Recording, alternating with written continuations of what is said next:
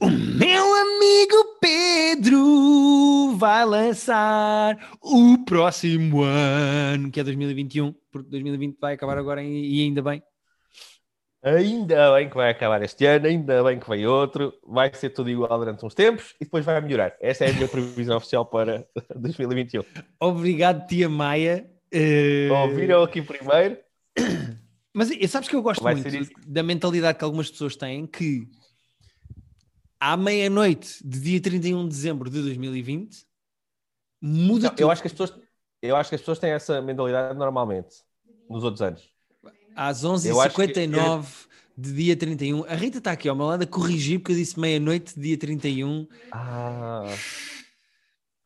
Uh, ah, as pessoas acham que à meia-noite, dia 1 de janeiro de 2021. Mas que... não achas que. Eu, eu acho que há pessoas que têm isso nos outros anos, que tiveram anos maus, particularmente maus para elas, pessoalmente, e tipo, não, este ano vai ser diferente. Eu acho que nós este ano estamos muito mentalizados que uh, o próximo ano vai ser melhor, mas que não vai mudar nada no dia no, à meia-noite. Não, mas, mas as pessoas. Mas as pessoas fecham as coisas em caixinhas, acho eu. Eu acho que as pessoas pensam: uh, pronto, agora já é 2021, agora vamos, vai, vá, agora é diferente, vamos lá. E eu acho que há assim uma espécie de uma mentalidade de virar a página. Uh... Eu acho que este ano, eu acho que este ano estamos mais, estamos mais numa de, uh, vão ser mais seis meses disto e depois logo se vê. Estamos mais depressivos, acho eu e então, abatidos e cansados. Uh, então vamos embora. Olha, então. antes de lançarmos Sim, o ano 2021. Com com a internet. Não tem mal porque estamos a ouvir bem, Pedro. Estamos aqui contigo, não te preocupes. É, uh, ok, ok. Vamos lá, vamos lá. Gostava de terminar, eh, antes de lançarmos o ano, gostava só de fechar a porta a 2020 aqui no nosso podcast. Uh, podíamos falar aqui de três coisinhas antes.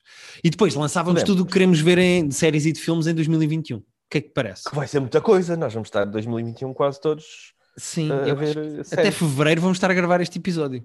Uh, yeah. Eu gostava de terminar este ano a falar de um filme que teria entrado nos meus tops, mas eu não é pus isso. nos meus tops porque não havia tempo, que é o Soul da Pixar. Eu, eu quando nós gravámos o, o, episódio dos tops no dia 23 de dezembro, eu pensei, vai ser um filme da Pixar daqui a dois dias. É ambicioso estarmos a fazer qualquer top em qualquer ano antes de sair um filme da Pixar. Mas também te digo, já houve hum. uma altura em que cada filme da Pixar que saía, tu sabias, ok, vai ser incrível. Eu não sei se a Pixar ainda está nesse ponto, porque tu já tens filmes verdade, que, apesar de não serem maus, são que... medíocres, como o Onward. Uh... Sim, tem filmes que não, não são meio. Está bem, está giro, mas. É isso, John. E okay, foi, boa um, Pixar. foi um bom regresso boa. da Pixar. Este foi um bom regresso, foi forte. Isto é, isto é Pixar de playoff. Isto é Pixar é, tipo é, MVP. Exatamente. Tipo, eu acho o Soul entra. Depois temos que fazer, quem sabe, um dia um top 10 de filmes da Pixar. Mas eu, eu acho que o Soul entra para os tops de melhores filmes da Pixar. Mas, porque, porque, eu acho que nós, fizemos, nós já fizemos um top 5 de Disney, mas sem, sem Pixar envolvida, não é? Não sei, não me lembro. Temos que fazer um só da. Também não. Nós estamos a ficar velhos. Se ouvires o top um 5 desta semana, se ouvires o top 5 desta semana, eu lá explico uh, que para trás, tudo o que é passado e o que fiz, uh, a minha memória é não verdade. funciona, Apaga. não é incrível e eu não me lembro. Portanto, mas está tudo mas eu acho que não fizemos no nosso top 5 desta semana. Acho que não fizemos da Pixar. Não tenho certeza se eh, o Sol entraria no, no meu top 5 de Pixar, mas é possível. Gostei muito. Vamos, vamos começar por aí. É isso, eu, eu, adorei o filme. Eu gostei mesmo, mesmo, mesmo do filme. E até te vou dizer uma coisa. Muito. Eu, eu ando a ver muito Big Mouth. E eu às vezes penso, se um dia. Mas tivesse... nós não falámos muito sobre isso. Verdade, verdade. Eu estou à espera de acabar a quarta para depois falar de tudo. Uh... Ok, mas, mas, positivo? Mas positivo, super positivo. Estou a gostar muito de Big Mouth. Ah, ok, ok. Uh... E eu acho que Big Mouth, se eu tivesse eventualmente filhos um dia, eu acho que Big Mouth era uma série obrigatória para eles perceberem a puberdade porque faz isso de uma maneira Sim. muito inteligente. E eu olho para Big Mouth e penso: epá, como é que estes gajos com humor, conseguiram explicar uma coisa tão complicada como a puberdade e as hormonas é. Eh, de uma forma tão engraçada. E quando eu penso, epá, é muito complicado explicar a puberdade. O Soul faz isso com a morte, que é uma coisa ainda mais complicada de explicar, com a personalidade, é, com o conceito da alma. Eu não estou convencido que este Soul é para crianças de todo eu não sei mesmo o quanto é que elas apanham no conceito mesmo de mortalidade e de finitude. Depende das idades e depende dos miúdos, claro. Epá, Mas eh, eu acho que eles fizeram este filme para eles. O Achas- Inside Out eu achas que- percebo. achas que não é para crianças o Soul? Achas que. Por acaso é uma Vou dizer, o, pergunta... Tipo, o Inside Out eu acho que tem mesmo coisas para nós e coisas para mais velhos e coisas para mais miúdos. Acho que tipo, Uhum. apanha toda a gente. Tem, tem camadas e tem coisas. Eu acho que este aqui é muito mais para, para adultos do que para crianças. Não sei, porque eu também sinto o filme meio. Eu, eu acho que as crianças também vão gostar de ver o filme. É são capazes de perceber menos coisas, tipo, exatamente como com no Inside Out, há muitas coisas que as crianças não vão perceber, mas eu acho que se tivesse de explicar o que é morte a uma criança e o que é que é a alma e o que é que é a Sim, eu personalidade, também. eu- etc., eu Acho que é uma, uma das coisas que eu senti, uma vibe que eu senti muito durante o Soul foi o Good Place. Eu acho que eles têm Sim. o mesmo tipo de. Primeiro são os dois sobre a morte e sobre o que se passa quando morres e o que é que há antes Uhum. de, de tudo acabar e etc, etc. Um, mas eu- eles têm uma vibe muito parecida na maneira como organizam o, o, o que existe depois da morte. Estás a ver? Aquele lado mais Sim, burocrático, daquele Mike que não pode perder a alminha e tem que saber. Tem muita é graça. Eu- eu- eh, juntar burocracia a esse tipo de, de, de conceitos que para nós são, são estranhíssimos eh, funciona, muito, funciona muito bem. Pá, sim. E o que só prova que mesmo depois de mortos, os burocratas continuam a ser as piores pessoas que existem, mais irritantes. Exato. Mas tem muita graça. Mas é- tem muita graça. Essa personagem específica, eu, eu rio muito com ele. Quando ele está tipo a resmungar e a abrir, a abrir, a abrir os fecheiros e ver, não, não, vou encontrar, vou se resolver. Sim. Tem muita graça, eu gostei, eu gostei, eu acho que é, eu, eu acho que o, o Fox, o Jamie Foxx e a Tina Fey estão muito bem os dois, mas Estão, eu acho que todas as vozes do filme estão, estão eh, muito bem apanhadas. Acho que Sim, os é, é dos melhores, é isso, é isso, é dos melhores ensembles de sempre. Foi uma surpresa ouvir, por exemplo, o Richard Ayoade, eu não estava à espera que ele fosse um dos Jerrys. Hum. É um, eh, para quem não conhece, é um comediante inglês que eu adoro e eh, o filme está cheio de surpresazinhas agradáveis e acho que as vozes estão todas muito bem escolhidas. Não, eu adorei, termos pá, de- adorei o filme. Em termos de cast, está muito bom. não, não sei se não é o meu filme preferido deste ano. Achas? Também foi um ano. Pois é, que houve poucos filmes, pois É, também não sei se não é. Seria, seria o quê? Uh, ou uh, tens o Mank, tens o Trial of the Chicago, Chicago 7 e tens o, o Borat. Eu acho que ponho só em primeiro. Eu acho que foi o, o filme que mais Foi mexeu verdade. comigo, pelo menos em 2020. Pois, depois há essa, pá. Eu chorei no filme. O filme está super bem feito. Fartei-me de chorar no Tá Soul, apesar de o, o filme não é, não tem tipo, não tem twists incríveis. Tu não estás tipo, ach... Ih, eu não estava nada à espera disto. O filme é bastante eh, previsível, mas Eu é um previsível quero- super comovente e bem feito. É. Sendo que eu sabia muito pouco sobre o filme, portanto, o twist quase inicial, vá que vamos tentar falar sem spoilers, mas uh, o, o twist inicial, depois dele uh, receber uh, o gig do concerto, eu não estava à espera que fosse ali assim. Eu tinha visto pouquíssima coisa sobre o filme. Ah, nem eu, nem eu. Também não Tenho- sabia a história do filme. Não sabia mesmo nada do filme. então, quando aquilo acontece, eu tipo, ah, oh, ai, está bem. Não estava Yeah. à espera. Sim, sim, mas é muito giro e, e, e eu gostei muito do fim do filme, acho o fim muito perfeitinho e é daqueles filmes em que eu fiquei a ver os créditos, sabes? Tipo, só tipo, oh, Sim, tipo, sim. satisfeito, sabes? Não é daqueles filmes Yeah, em que pronto, acabou, É vou mesmo- tirar. Fiquei Vou, satisfeito. ficou- é, próxima que- cena. É isso, é isso. Tipo, acabas uma boa refeição e ficas tipo sentado a pensar. É, então olha, também fiquei, também fiquei. É, também fiquei, também deixei. E a música estava boa. A música do, do- dos gajos do Nine Inch Nails, do, do Trent Reznor e do e do outro que me falta o nome agora, mas que costuma trabalhar, eles costumam trabalhar com o Fincher. E a música é muito, não é aquela música marcante dos filmes da, da Pixar e da Disney que tu sabes tem letras e que ficam no ouvido para sempre, mas a, a Uhum. música funciona muito bem. E sendo que é um filme sobre música, é importante. Sim, outra, outra coisa que eu gosto muito é a maneira como eles incorporam dois estilos de animação completamente diferentes no mesmo filme, porque eh, a animação clássica da Pixar, em que tu vês tipo no gato e no, no protagonista e depois nas alminhas, é completamente diferente do tipo de animação que eles dão aos eh, eh, técnicos do pós-vida, que parece muito mais eh, linha contra linha, assim uma coisa meio esquisita, parece meio Guernica Sim, é meio abstrata, Picasso, é, é muito, é muito giro. Uh, e é giro Pá, como, e- isso, e- como uma coisa cola muito bem com a outra. Quando, quando uh, o, o- aquela personagem uh, uh, meio abstrata entra no mundo real, cola de uma maneira que eu não estava à espera. Aquilo é super bem feito porque não, a animação disto é muito bem. A animação é mesmo brilhante. A cidade, tipo, a cidade de Nova York, os detalhes, os, eh, a, a, fotografia, tipo, é raro, é raro falar de fotografia em filmes de animação. A luz do filme é, é, é fantástica, perfeita mesmo. Nova York ao pôr do sol, e isso quando eles estão a andar pela cidade, é, é, é mesmo de, um, de, uma qualidade técnica que nunca tínhamos visto, acho. E, e queria uh, perguntar-te, antes de falarmos de outras coisas, como é que te sentiste naquela piada dos Knicks? Uh, há uma piada sobre os uh, Knicks?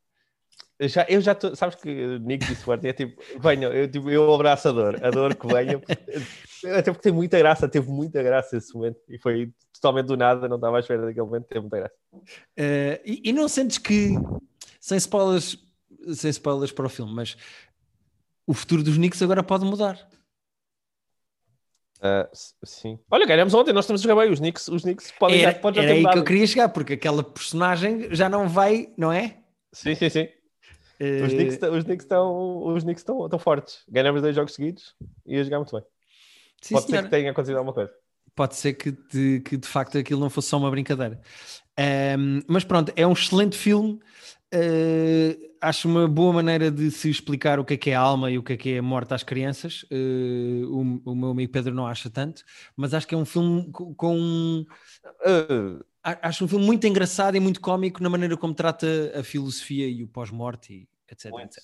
E, e, as cenas, as cenas de, de quando os, os, artistas estão in the zone, a cena de como as pessoas perdem o entusiasmo pela vida e tornam-se aqueles monstros ambulantes. Pá, tudo, tem bons detalhes de de filosofia quase que são muito, muito, muito fixe. São sim, senhor. Olha, gostei muito. Gostei muito. Uh, saltamos, saltamos para Death to 2020. Sim, podemos. Acho que será uma conversa relativamente breve.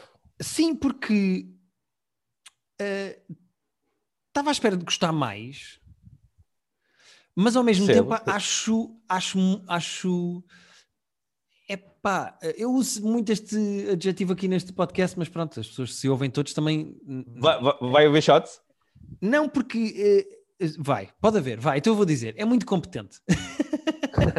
Porque o que eu queria dizer era, o que eu quero dizer com isto é, não é brilhante como alguns episódios de Black Mirror são, ou seja, este Morta 2020 é da Netflix é feito pela equipa do, é, é, pelo criador do Black Mirror, mas depois também tem a outra Exato. rapariga que também faz, etc. Mas pronto, o Charlie Brooker é a cabeça por trás deste Death to 2020. Vamos explicar as pessoas, é um mockumentary, é um documentário falso sobre o que se passou em 2020 e sobre as coisas muito reais que Exatamente. se passaram em 2020. Exatamente, é sobre 2020. Uh, eh, mas o, o, que eu acho é aquilo tem graça, mas não é brilhante, não é original e também nunca é mau. Foi exatamente o que eu achei, Guilherme. Exatamente o que eu achei. Uh, eu ri mais que uma vez. Tive assim uns dois ou três momentos em que pá, realto. Mas, mas sabes o que é que eu não sei se o problema não é 2020 é tão absolutamente bizarro. É tipo, é como, é como nós já falámos quando saiu o filme do James Comey sobre que tinha o Trump, sobre parodiar o Trump. O, o 2020 é o Trump dos líderes mundiais. É uhum. É tão estranho, é tão bizarro, é tão coisa que querer parodiar. Quando tu queres parodiar uma coisa, normalmente tu exageras as coisas. Quando fazes um, uma caricatura, tu exageras os traços de personalidade, de feição das pessoas. Para tu parodiar 2020 e o Trump, isso tu tens que exagerar essas coisas sobre ele. Verdade. E, eu, e, tipo, não há espaço, sabes? Aquilo já está tão no teto do ridículo, e 2020, uh, eh, no caso dos anos, que não, não há espaço para. Mas, mas então, mas então vou, posso ser polémico? Vou ser polémico Pode. então. Que é o humor sobre 2020 não se esgotou a meio de 2020? Sim. Então para Sim. que fazer isto? É pá, porque se calhar ele, ele ninguém, ninguém lhe disse isto. Se calhar ninguém lhe disse isso que nós estamos a dizer agora. Se calhar ninguém lhe disse: olha, tipo, tipo não, não há mais, não há mais não, não, há, não há espaço à volta do círculo para tu estares a, a, a aumentar isto. Pois, é que ainda por cima depois, isto é suposto ser um mockumentary, é um mockumentary. E, e tens a Lisa Kudrow, tens o Samuel L. Jackson, tens a, Leslie Sim. Jones, tu tens a, o, Hugh Grant. o Hugh Grant, tens personagens, tens atores a fazerem personagens lá. Sendo que a campeã de todos e que se destaca mais é a soccer mom que vira nazi. Essa é de longe, Sim. de longe a melhor personagem Sim. do documentário. Que é, que é, que é do, que é do, do High Match, exatamente. Uh, e do. Um, como é que se chama o filme que nós não gostámos nada? Com o Time Loop. Ah, sim, sim. Do... Não, é, nós não. O Palm Springs. Não é que nós Palm não gostámos nada. É, pronto, Nós okay, não achámos era, incrível. Era, assim. Mas qual é o problema disto? É que há coisas de 2020 que têm graça, mas já estão batidas. Como, por exemplo, falar-se outra vez do Trump e de injetar a lexívia. Tipo, repare, isto é aconteceu em abril e, epá, e é uma coisa que já, já ouviste todas as piadas possíveis sobre injetar lexívia. E há, e há outras coisas que têm graça e que ele faz bem, mas que são menos exploradas. Ou seja, eu acho que há coisas muito óbvias a que ele dedica imenso tempo e há coisas que têm uhum. muita graça e que ele não explora mais e que pode explorar mais. Como, por exemplo, o movimento todo do Black Lives Matter, ele não faz uma única piada quando fala disso. Não há uma única piada. É tipo um assunto que não se toca. Uhum. E depois aparece o Hugh Grant e faz aquela piada do All Lives Matter. E eu disse, ok, então mas porquê é que não se explora mais piadas por aqui? Quando falas do. George Floyd, uh, aquilo não tem uma única piada e mesmo as personagens não, que fica, são supostas ser personagens sério. cómicas estão só a dizer coisas sérias. O Samuel L. Jackson de repente só disse piadas até ali e de repente é o Samuel. Jackson a comentar a notícia, ou seja, sai completamente da personagem. E depois tens a Soccer Mom a falar de teorias Sim, da conspiração, ou seja, uh, para fazer um mockumentary, eu não estava à espera que de repente se tratasse de forma séria as notícias e acho que isso tira força à comédia que se faz ali. Faço-me entender, uhum. não? Ou seja, há ali coisas que são muito bem exploradas. Uh, e eu volto a dizer, aquela soccer mom que fica maluca com as teorias da conspiração e que não quer a vacina e não sei o quê, aquilo é o tipo de humor que eu estava mais à espera de uma coisa deste género. Quando tu tens a Leslie uhum. Jones, que está a fazer de psicóloga, mas a certa altura deixa de falar como psicóloga e fala só como Leslie Jones e está só a criticar uh, o Sim. Trump por fazer isto ou, ou a polícia por perseguir negros, ou seja, então é só uma crítica a uma coisa que nós passámos um ano inteiro a criticar, não é um mockumentary. Faço-me entender? Pois, sim, sim, sim. Que uh, era, era, era aqueles... Diz isto, desculpa. Não, não, diz. Não, e que passámos o ano todo a fazer isto e agora no final do ano é quase, lá está, é um resumo e, e queríamos uma coisa mais nova do que Exato. eu queria, eu queria uma roupagem nova, queria um ângulo novo, queria que é. o Charlie Brooker fizesse com o ano 2020 o que faz com ideias de ficção científica e de terror no Black Mirror. E o que eu acho é só. Isto é como se fosse uma, uma crónica muito competente do Charlie Brooker, humorista. O Charlie Brooker tem, escreveu crónicas e crónicas e crónicas de, sobre atualidade, sobre sociedade durante anos. Eu tenho um livro incrível ali dele com crónicas muito boas chamada I Can Make You Hate. E o que isto parece é uma, uma excelente crónica do Charlie Brooker, mas enquanto produto de comédia epá, vais chapinhar numa piscina onde 500 crianças já fizeram xixi. Yeah. Olha, boa, boa metáfora, gostei dessa metáfora. É, é esta a minha análise ao Morta de 2020. Eu concordo, uh, concordo com aquilo que disseste no começo, que tipo, não, é, não é lixo, não, não é vergonhoso, mas também não muda a vida de ninguém. Exato, mas é divertido. Pá, tem lá piadas, a cena é, toda. Eu ri-me. Sim, a cena toda daquela inglesa que é average person. Fizemos um estudo ah, de todas as pessoas do mundo uh, e você é uma das cinco pessoas mais average. Exato. Aquela cena dela dizer que de repente viu tudo na Netflix e então resolveu ver um programa que estava a dar, que era eleições nos Estados Unidos. Sim, é, o uma série que teve imensos episódios. Season da América, é assim, tem todo muita graça. depois eles decidiram fazer isto e nós já achávamos que não ia dar, mas que ah, Ela e... a comentar as, eleições, as eleições como se fosse um programa de televisão teve muita graça. Sim, e uma das personagens que tem melhores piadas é a Lisa Kudrow quando ela diz aquela coisa de uh, conservative voices are being silenced. Eu disse isto no Joe Rogan, eu disse isto no Tucker Carlson, eu disse isto na Também Fox News, eu lancei este livro e, mas, uh, e nós estamos a ser silenciados, disse eu em todos estes sítios. Pá, tem tanta graça isso. Tu nem, vais usar este, este clipe que eu estou a dizer. E o, e o Rosador, vou, vou, vou vou, E ela, não, não, estás a ver? Acho que tem ali críticas muito boas mesmo. Uh, e mesmo quando ela fala de teorias da conspiração e da polarização que a internet fez às Sim. pessoas e etc. Acho que, por exemplo, uma personagem que podia ser mais explorada e não foi é o Kamal Nanjiani a fazer de Tech Billionaire, que é um bocadinho Sim, que o ainda por Jeff Bezos o no- e o... como- Sim, sim, essa a ideia dessa personagem é muito gira, de facto. Ainda por cima tem um nome incrível, como é que era? É tipo qualquer coisa multiverse. É o... Não é Jack Multiverse, mas é uma coisa qualquer assim. É, mas é something multiverse, teve muita graça. E é E giro... também, também acho que podíamos ter pegado mais nele, sim. Acho que era engraçado pegares nesses Elon Musks da vida e fazeres uma crítica mais profunda a esses gajos, acho eu. Era melhor isso do que propriamente Também estar a dizer eh, os polícias são racistas, o Trump é tonto. Acho que isso pá, foi muito, muito, muito batido durante o ano. É mais engraçado ver a Soccer Mama virar nazi do que propriamente Uhum. ver pers- várias personagens a dizerem de maneiras diferentes os polícias na América são racistas, percebes? Yeah. Eh, acho que seria, teria mais espaço para comédia esse lado. Mas pronto, mas, eh, mas eh, não se perde nada em ver e eu diverti-me. Acho que Também me diverti. Não achei ótimo, mas. não achei ótimo, mas diverti-me. Eh, só para terminar, antes de terminar este preâmbulozito com coisas que estrearam esta semana, antes de irmos ao 2021, de lançarmos 2021, Pedro viu Wonder Woman 1984.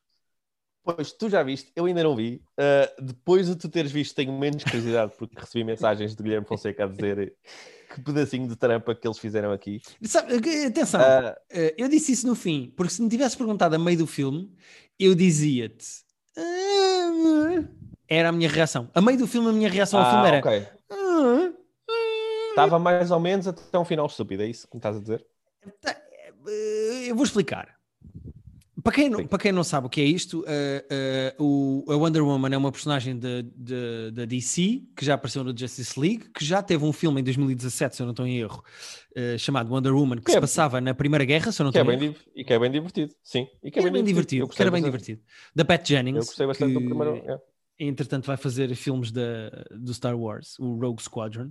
Mas pronto, Não, É. mas ela assinou já mais dois Wonder Womans. Exato, já vai fazer, semana, vai fazer mais dois disto. não sei bem como é que é possível, mas pronto, mas já falamos. Eh, é também a Pat Jennings que faz este filme, e este filme passa-se em 1984, ou seja, eh, há muito humor de personagens que não são daquele tempo a ver coisas de 1984, que é um Ah, mecanismo que funciona, é um mecanismo que funciona, mas epá, eu já vi em 1500 filmes. Eu já não quero ver mais pessoas a ver escadas rolantes pela primeira vez, tipo, já vi, é giro, pronto, ok. Ahm, mas pronto, a personagem da Wonder Woman foi mais ou menos explorada no outro filme. Já sabes a backstory, já viste, ou seja, Uhum. a- a- aqui não há muito por onde explorar. E então Está estabelecida. Está estabelecida. E então, ou tu arranjas um vilão que vale a pena Uhum. eh, e que puxe pela tua personagem, ou então isto é só mais do mesmo, não é? Porque já conheces a personagem, se o vilão é fraquito, então pronto, é- são cenas de ação. Exato. Se Não, tu tiveres há, há anos que isso, estamos a dizer aqui no Private Joke que os vilões fazem estes filmes de super-heróis muitas Pá, vezes. sem dúvida nenhuma, eu acho que um vilão é tão bom quanto o, o herói é tão bom quanto o vilão que, que tem pela frente. É. Um, epá, e o filme tem dois vilões muito medíocres, sendo que eu acho que ambos os atores eh, não têm culpa, tanto o Pedro Pascal como a Kirsten. eh, não. eh, como é que se chama do, a atriz do filme? Tu agora não me sei o nome. Estão bom. Uh, tanto o Pedro Ah. Pascal como a Kirsten Wiig estão bastante competentes, mas uh, isto é só para beber o shot. Mas uh, as personagens em si não são propriamente interessantes, porque o Pedro Pascal faz de um vendedor de banha da cobra que vende petróleo e que é uma pers- TV personality, que tu podes ser o que tu quiseres desses. e não sei o quê. Ok. E a Kirsten uh, Wiig é atenta bem nesta personagem. Uma nerdzinha da ciência que Ah. sofre bullying e que ninguém repara nela e que Estou consegue poderes e que fica uh, transtornada pelos poderes, deixa-se levar pelos poderes e leva os poderes para o mal. Ah, Mas nunca vimos isso, isso é fixe. Pode, pode ser é uma fixe. ideia Nunca- tão nunca original, não é? É uma ideia tão gira e tão nova Isso e tão pode, fresca. Pode ser, fei- pode ser fixe. Pá, Isso não é tipo 80% dos vilões. Exato. Se tu aliares isto tudo a cenas de ação bastante medíocres é, mas tem nem isso. E a um final que eu não tenho palavras para descrever e que é um filme de ação escrito por pessoas que acham que palavras resolvem os problemas mais do que as ações. Ah, e que ok. tudo se resolve a conversar. E que o mundo é um sítio bonito e que se nós pararmos todos para nos ouvirmos e dermos um longo abraço, percebemos que a guerra é má. Pá, de repente, ai, o final do filme é uma mistura de Disney das barracas com uma música do Avô Cantigas que não faz Sério? sentido nenhum. É pá, Ok, é eu vou uma- ver, eu vou ver, eu vou ver, talvez hoje ou amanhã e estou moderado. Ma- não sei se estou mais curioso ou menos pela, pela tua crítica desse fim. Não sei se quero bué ver ou se quero dispensar isso da minha vida, mas eh, vou, vou atacar isso. Epá, o filme, o fim, o, todo o final do filme é meio moralista, é um discurso meio moralista e infantiloide sobre a verdade e como se dissermos a verdade. Pá, é uma coisa tão tonta, tão mente capta, que qualquer puto de 4 anos só ouvir aquilo diz: Hum, tu estás-me a enganar, Que o que é que tu merda." queres? Pá, eh, pá, não consigo perceber como é que acharam que isso funcionaria num filme de ação. Não, não, consigo, Epá, é- não consigo perceber. A não consigo mesmo DC, a perceber. DC ainda não acertou. A DC ainda não acertou mesmo no que está a fazer com a vida. Eh, eles tinham feito aquele primeiro Wonder Woman que as pessoas tipo, ah, competente, isto pode ser que eles tenham começado a... Parece que não. Parece Não, que ainda não estamos lá. Não, sendo que, e volta de, eu não sei se falei disso na altura, mas eu não achei os, os efeitos especiais do Wonder Woman do primeiro os particularmente bons e acho que são mais do mesmo neste. Tipo, é- ela às vezes tipo, tá, a lança eh, o laço of truth dela para se prenderem merdas e fazer assim, tipo Indiana Jones, de Tarzan nas lianas.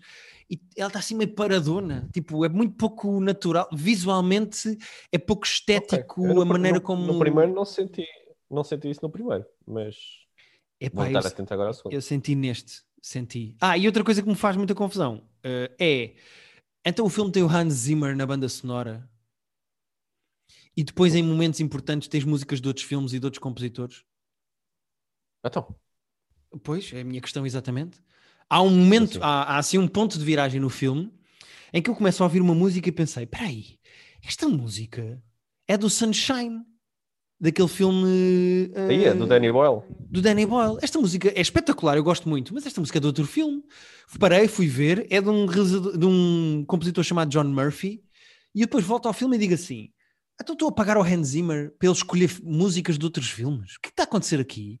Mas a banda sonora depois é do Hans Zimmer. Mas é me- e a música é a mesma do Sunshine ou é só parecida? É! É a música do Sunshine. What the fuck? Ah, muito estranho. What então para que é que foram fuck? pagar ao Hans Zimmer? Eles nos trailers fazem muito isso, metem aquelas músicas meio sempre genéricas com aqueles. Agora no filme, Cagaram para o Hans e o Zimmer. Hans Zimmer, o Hans Zimmer, e não deve ser barato o Hans Zimmer. Pois. Epá, olha, não, sei. É, parecia. Sabes um jogo que está a 0-0 ao intervalo e tu pensas, não, nós na segunda, na segunda parte vamos dar a volta. E na segunda parte eh, comes dois golos e perdes 2-0. É, é, a- é, é a minha sensação com o Wonder Woman. É, ao intervalo estava 0-0 e eu, ok, se calhar ainda podemos dar a volta a isto, vamos jogar, vamos concentrar-nos e depois acabas a perder 2-0. Exato. Portanto, acabou pior do que tu achavas que era a pior das hipóteses. Epá, eu, eu acho o fim, eu gostava de falar do fim com liberdade, mas não quero estar aqui a estragar o filme Falamos, para a semana falamos. Para a Eu- semana eu eh, acho- já terei visto. o final do Wonder Woman mente capto. Eu, eu, eu acho mesmo eh, horrível a, a, a, a artimanha narrativa que eles arranjaram para justificar o final do filme. Eu, eu sou contra. Ok, ok, ok. Eh, Eu, para a semana, Acho que para a semana, para a semana falamos. Ah, não, damos tempo às pessoas para ver. Falamos com spoilers, avisamos que há spoilers para a semana. Então, Estás de volta, estás de volta, estás de volta. de volta? Boa, boa. Já vi que. Já, já estava a avisar que isto ia dar. Bom, vamos a 2021, Guilherme. Vamos a 2021. Temos muita coisa para falar, Pedro. Temos um ano inteiro para lançar, eh, sendo que, como nós dissemos a semana Muita. passada, e bem, eh, o que é que se passa? 2021 tem imensa coisa que foi empurrada com a barriga de 2020. Portanto, nós vamos falar das estreias Sim. de séries e de filmes para 2021. E há muita coisa aqui que foi empurrada em 2020, que tinha datas em 2020 e, e não estreou. Eh, Verdade. E sendo que há coisas que provavelmente estão programadas para sair em 2021, mas que se o mundo não colaborar, podem eh, passar para outro mês do ano, passar para, para 2022 até em alguns casos. Sim, há muita coisa que não tem datas ainda, mas eu propunha começarmos pelas Então- séries, Pedro, se não te importas. Pode ser. Ok, Vai-me dizendo coisas e eu vou reagindo. ok, vamos embora. Então, já no dia 5 de janeiro vai estrear uma coisa chamada History of Swear Words, que é um programa muito divertido da Netflix, da Uhum. Netflix com o Nicolas Cage sobre a origem etimológica dos palavrões e que tem tudo para ser uma coisa deslocada e brilhante. Eh, Porque juntar Teremos a história dos palavrões com o Nicolas Cage numa Então, plataforma mas é onde ele pode dizer o que ele quiser, pá, perfeito, para mim está em jogo. tem tudo. É assim, quanto conceito, estou lá, comprei. Uhum. uh, primeira fila, primeira, primeiro lugar, primeira fila. Tenho medo da expectativa ser demasiado alta e de estarmos a pensar isto vai ser a cena mais gira e diferente sempre. E depois ser só. Percebo, percebo. Ah, a expectativa é tudo na vida. Mas estou lá. Que dia é que sai? Dia 5 já? 5 de janeiro. Ok. Saltaste aí uma cena porque há uma cena logo no dia 1 de janeiro. Então, Uh, eu não sei se estás a fazer isto mesmo por. por vai dizendo, vai dizendo, vai dizendo. Acrescenta. Porque uh, uh, talvez o ponto alto do meu ano televisivo vai ser logo no dia 1 de janeiro, que é Cobra Kai Season 3, que estava marcada para dia 8 de janeiro e que foi antecipada para dia 1, para a alegria e gáudio uh, dos seres humanos de bom gosto. Para o dia da ressaca. Sendo que eu acho que 1 de janeiro de 2021 não vai ser dia da ressaca como é nos outros anos. Uh, Ah, não vai ser dia porque- ressaca nenhum. Vai Porque ser a beber sozinha em casa, tudo bem que uma pessoa pode apanhar uma piala sozinha em casa, mas nunca é tipo, não é? Sim. Ah, ah, E se for é porque há, há problemas aí graves a serem, a serem investigados. Estás a, estás a mandar al- alguma mensagem para o João Quadras? Não estou a perceber. Uh, What? não, sabes o que é que eu acho que eh, fazia ainda mais sentido? Era o Sozinho em Casa este ano devia passar na passagem de ano, pela primeira vez. Olha, gosto E dessa não ideia. no Sim, Natal. senhora. Foi bem. Que não passou, aliás. Passou, passou. Portanto, mais razão. não passou este ano. Não Uh, Sozinho não em Casa. no- nos canais abertos, não. Eu lembro que há, há algum Twitter que não estava ocupado Pois a Rita com está a dizer que de de facto não houve. passou só no canal de cabo, acho eu, mas não passou no- nos canais abertos. Olha, não estava à espera disso. Mas e aquele filme Pois. incrível que a TVI vai passar agora que é o Gladiador? Já ouviste falar? O Gladiador? Uh, pá, eu, sabes que estou há anos para ver o Gladiador e só vi para aí 600 vezes, portanto é. Eu nem sei bem que Ah, filme repara. é este, de 2000, que a TVI está a fazer promos, tipo com as caras do canal, a dizer que vai. É isso, juro por Deus. Imagina convocares as caras do canal e fazeres costumes e o caralho para promover um filme de 2000, um filme com 20 anos, que toda a gente já viu. Quem é Metade que das ainda pessoas têm o não DVD. viu? Quem é que ainda não viu o Gladiador? E quem é que acha que se justifica fazer 70 promos com as caras do canal? promos, meu, promos com caras do. Eu juro que eu não vi a promo, eu quando vi aquilo pela primeira pensei, mas espera, a, a- a Cristina Ferreira vai ter um programa. Eu fiquei a ver, ela vai ter um programa sobre o Gladiador, vai ter um programa chamado Gladiador. Tô- E depois é que percebi, ah, isto é para promover o filme? Os canais de televisão já nem dão filmes porque as pessoas já têm os filmes todos em casa ao toque de um dedo e vocês estão a fazer promos para promover um filme com 20 anos. Pá, eu acho. Vocês são malucos. Acho brilhante. Acho brilhante. Acho espetacular. Mas já nos, já nos Assim de desviamos cabeça- outra vez. Já nos desviamos. Já, mas assim de cabeça, que- assim de cabeça vamos tentar passar nisto rápido. Que filme, tipo, dos últimos 5 anos, vá, porque pelo menos era coisa, é que mereceria assim, tipo, uma promo com o canal, tipo, ok, eles gastaram dinheiro agora. é um Avengers. Endgame. Pois, só se fosse um Avengers, se fosse o último filme do Tarantino, talvez. é tipo, já calhar- Hum, eu já ia achar meio tonto. Se fosse Tarantino, já ia achar meio tonto. Se fosse o. Avengers Endgame, que é tipo o filme que fez mais dinheiro na história no Pois, cinema é e que fecha, foi mesmo há pouco tempo. epá, exato, e que fecha 10 anos de Marvel Universe, uh, Cinematic Marvel Universe, se a Cristina resolvesse, olha, como vamos passar o Marvel Endgame, Exato. vamos vestir-nos das personagens, eu dizia, ok, é tonto, mas justificado. Agora, o Gladiador... Não, tonto seria sempre. Tonto seria sempre, mas uh, se um filme que eles tivesse sido caro para a TVI, portanto eles precisassem, achassem que precisavam de, de vender aquilo. Agora, o Gladiador, eles devem ter. Repara uma coisa, as promos do Gladiador devem ter sido mais caras do que eles pagaram ao, ao estúdio para passar o filme em 2020. Ah, sem Vá, dúvida eu não sei, fica, Eu, eu, eu acho... mesmo parvo. pensa nisto. Eu acho que, imagina, a Cristina recebeu mais para ir gravar aquela promo do que Ah, de certeza. o Russell, o Russell Crowe vai que- receber por, por, por este filme passar na TV. Por este filme. Repara, eu não sei se. E se isto for ideia da Cristina? É que eu não sei se não é. Tipo, Claro que dizer- é! Claro que isto é a ideia da Cristina. Vamos passar o incrível. E gladiador. repara, Então e se nos vestíssemos todos com as roupitas? Tenho Bora a fazer promos. Aí vão passar o gladiador que giro, gosto tanto desse filme. Vamos fazer umas promos. E não há ninguém na sala, só a gente na sala a olhar uns para os outros e a dizer. Eh, dizes tu, eu não vou dizer, se quiseres, dizes tu, eu não, eu Mas não vou dizer. depois daquele programa brilhante que foi o A Noite de Cristina, com uma vaca solta e não sei o quê. Depois Que foi- aliás foi, gra- foi gravado em, dois- em 2000, foi gravado no ano do gladiador, não sei se percebeste, pelo menos as piadas eram todas. Ah, não, não, não, as piadas mais- eram lá, sim. Mas eh, quem vê esse programa, ou quem viu esse programa, e quem vê estas promos ao Gladiador, passa Sim, é a mente, clara é? noção É. de que ninguém tem coragem ou capacidade para dizer que não há Cristina. Não, e é como os filmes do Woody Allen, é tipo, tu quando vês, sabes que é um filme do Woody Allen, mesmo que nunca tenhas visto antes aquele, Sim, tipo, sim. dá para perceber. E as promos e aquele programa é tipo, ah, é a mesma mente que pariu estes dois eventos culturais que vocês estão a Da mesma pessoa que nos trouxe A Noite de Exato. Cristina. Sete promos sobre o Gladiador, um filme com 20 anos. Ai, t- t- t- E depois tem mau aspecto, é que nem sequer tem bom aspecto, são eles tipo com, com as coisas tipo da- de uma loja de, de festas, pá, baratíssima, é que se fosse, tipo, se fosse um... um Foram à mascarilha, foram à mascarilha buscar as Foram à palmas. mascarilha, meu, e tipo, com um fundo branco ainda por cima, nem sequer foram para uma puta de uma, de uma florestazinha, de uma mata, sabes, para estarem no meio de, de umas árvores, não, estão num fundo branco. Ai, não, vamos lá, vamos lá, 2021, Guilherme, senão eu passava o dia todo nisto. Eu o também, eu também, eu também. Então, no dia 15 vai estrear eh, na Disney Plus o WandaVision.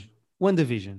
Queremos muito. Queremos muito queremos WandaVision. muito. E é a A primeira. primeira de mil séries. É isso que eu ia dizer. De mil séries e filmes que a Disney vai lançar. Exatamente. Eh, Podemos já entregar o prémio de MVP de 2021 à Disney, acho eu. Dizemos já? Pronto.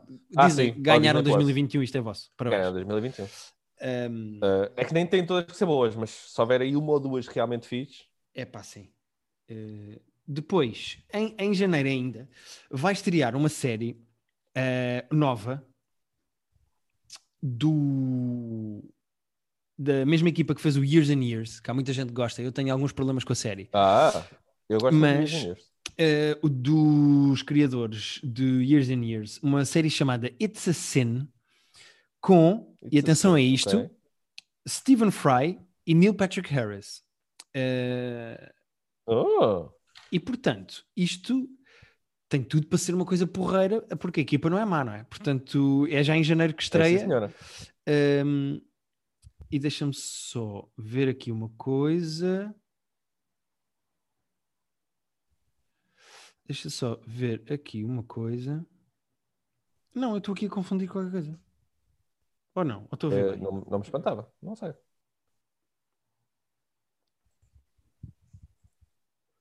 Hum. Está a ser entre- entretenimento. Qual é a tua dúvida, filho? Fala comigo. Não, não, não, está certo. O que eu estou a dizer está certo. Achei que podia estar a dizer Raramente está. Achei, achei que podia estar a dizer disparates, mas não estou. Está tudo certo. Eu, porque eu escrevi isto com, eh, com uma separação de linhas e pensei: queres ver que isto é de outra coisa e não é do mesmo? Não, mas tudo o que eu disse está certo. Tudo o que eu disse está certo. Ah, ok. Tudo o que eu disse está certo até hoje na vida. Tudo estava Da vida, certo era o que eu na disse. Mas pronto, vai estrear eh, já em janeiro e tem tudo para ser uma coisa porreira, espero eu. Eh, e é eh, comedy and drama. Uh, na mesma linha do Years and Years, portanto, pelo menos Exato. comédia negra, não é? Sim, sendo que o Years and Years andava para a frente e isto vai andar para trás, para a época, para a década em que o SIDA se andou a espalhar. E, portanto, trata essa época. Mas pronto, é- sabe-se pouco sobre a Ok. série e ela vai estrear agora já em, em janeiro. Tens mais alguma coisa de janeiro, Pedro? Olha, tenho, porque estou aqui num, num outro site de listas e está aqui uma série que me despertou a minha curiosidade e que diz NBC dia 7 de janeiro já, Então, que chama-se Mr. Mayor e que é o Ted Danson, o nosso grande amigo Ted Danson, de quem nós Olha. gostamos muito, gosto muito a fazer o mayor de uma cidade, de uma sitcom que é escrita pela Tina Fey e pelo Robert Carlock. Portanto, uh, gente boa à frente e atrás das câmaras. Não sabia que isto existia. Uh, descobri há menos 20 segundos do que tu, porque estive a ler isto enquanto tu estavas a ter aquele brain, estavas a ter aquele brain freeze. Mas estou curioso com isso. Parece-me 7 bem. de janeiro, Mr. Mayor. 7 de janeiro já. E parece uma boa sitcom eh, para se acompanhar ou não? Uh, por cima gosto muito do Ted Danson, portanto estou afim. Também uh, gosto. Eu em fevereiro não apontei aqui nada. Uh... Porque realmente o grosso da nossa conversa vai ser uh, as coisas sem data. Portanto... Pois, eu vou saltar aqui para março, em que nós vamos ter no dia 19 o Falcon e o Winter Soldier. Uhum. E uh, isto é no dia 19. No, em abril vais tirar uma série, depois tu, tu, já acompanhas isto com outras coisas que vais aí. Em abril vais tirar uma série chamada Shadow and Bone, que é uma série de fantasia e aventura do que vai estrear na, na, Netflix e que é do Eric Heiserer, que foi o gajo que fez o Arrival e o Bird Box. Uh, e, ah, ok. E portanto, como é uma coisa assim de aventura, o Arrival é, é muito, muito, muito bom. Lembras-te de falarmos muito bem Arrival, do Arrival? Sim, o Arrival é, é dos meus filmes de ficção científica preferidos dos últimos anos. Epá, e o Bird Box não, não é nada de especial, mas. O Bird Box eu não cheguei a ver. Epá, não, não, não tem nada de coisa. Em maio vamos ter o Loki, também da Disney. Uhum. Porque basicamente a Marvel, desculpa, só para estabelecer com as pessoas, que a Marvel essencialmente vai ter, a Disney Plus vai ter uma série da Marvel uh, a todo o tempo. Portanto, vais ter dois meses de uma série, vai acabar essa temporada, vai passar para outra série e vamos ter dois meses disso. Portanto, dois meses do WandaVision, acaba e começa dois meses de, do Captain. Do, o Falcon and é Winter Soldier. Do Falcon and Soldier, acaba e começa o Loki não sabemos bem qual é que vai ser a seguir, mas das mil que eles têm lá marcadas, vamos ter uma a seguir. Portanto, nós vamos ter basicamente 300, tipo 52 semanas de séries da Marvel a acabarem a começar. Sim. Uh, olha, depois tenho aqui umas. Apontei aqui algumas coisas que acho que vale a pena uh, mencionarmos que não têm datas. Hum. Uh, o Mrs. Marvel e o Hawkeye, já que falaste da Disney Plus, é para Exatamente. o fim do ano, mas não, não se tem datas ainda. Depois, há aqui uma série chamada Nine Perfect Strangers, que é, é. uma série da Hulu com a Nicole Kidman e que é baseado noutro livro da autora do Big Little Lies. Exatamente. Uh, portanto, a Nicole Kidman agora é oficialmente uh, cabeça de lista para fazer séries. Uh, Sim, ela faz faz de mãe dramas. rica, não é? Ela faz de mãe rica em dramas. Deve fazer, porque ela faz tipo, yeah, comunidades, ela faz de branca rica em, em comunidades ricas. Em gated communities, não é? Em condomínios yeah. americanos. Depois, e adaptações livres. A série do Lord of the Rings da Amazon, que vai estrear uh, alguns no outono, não tem ainda uma data.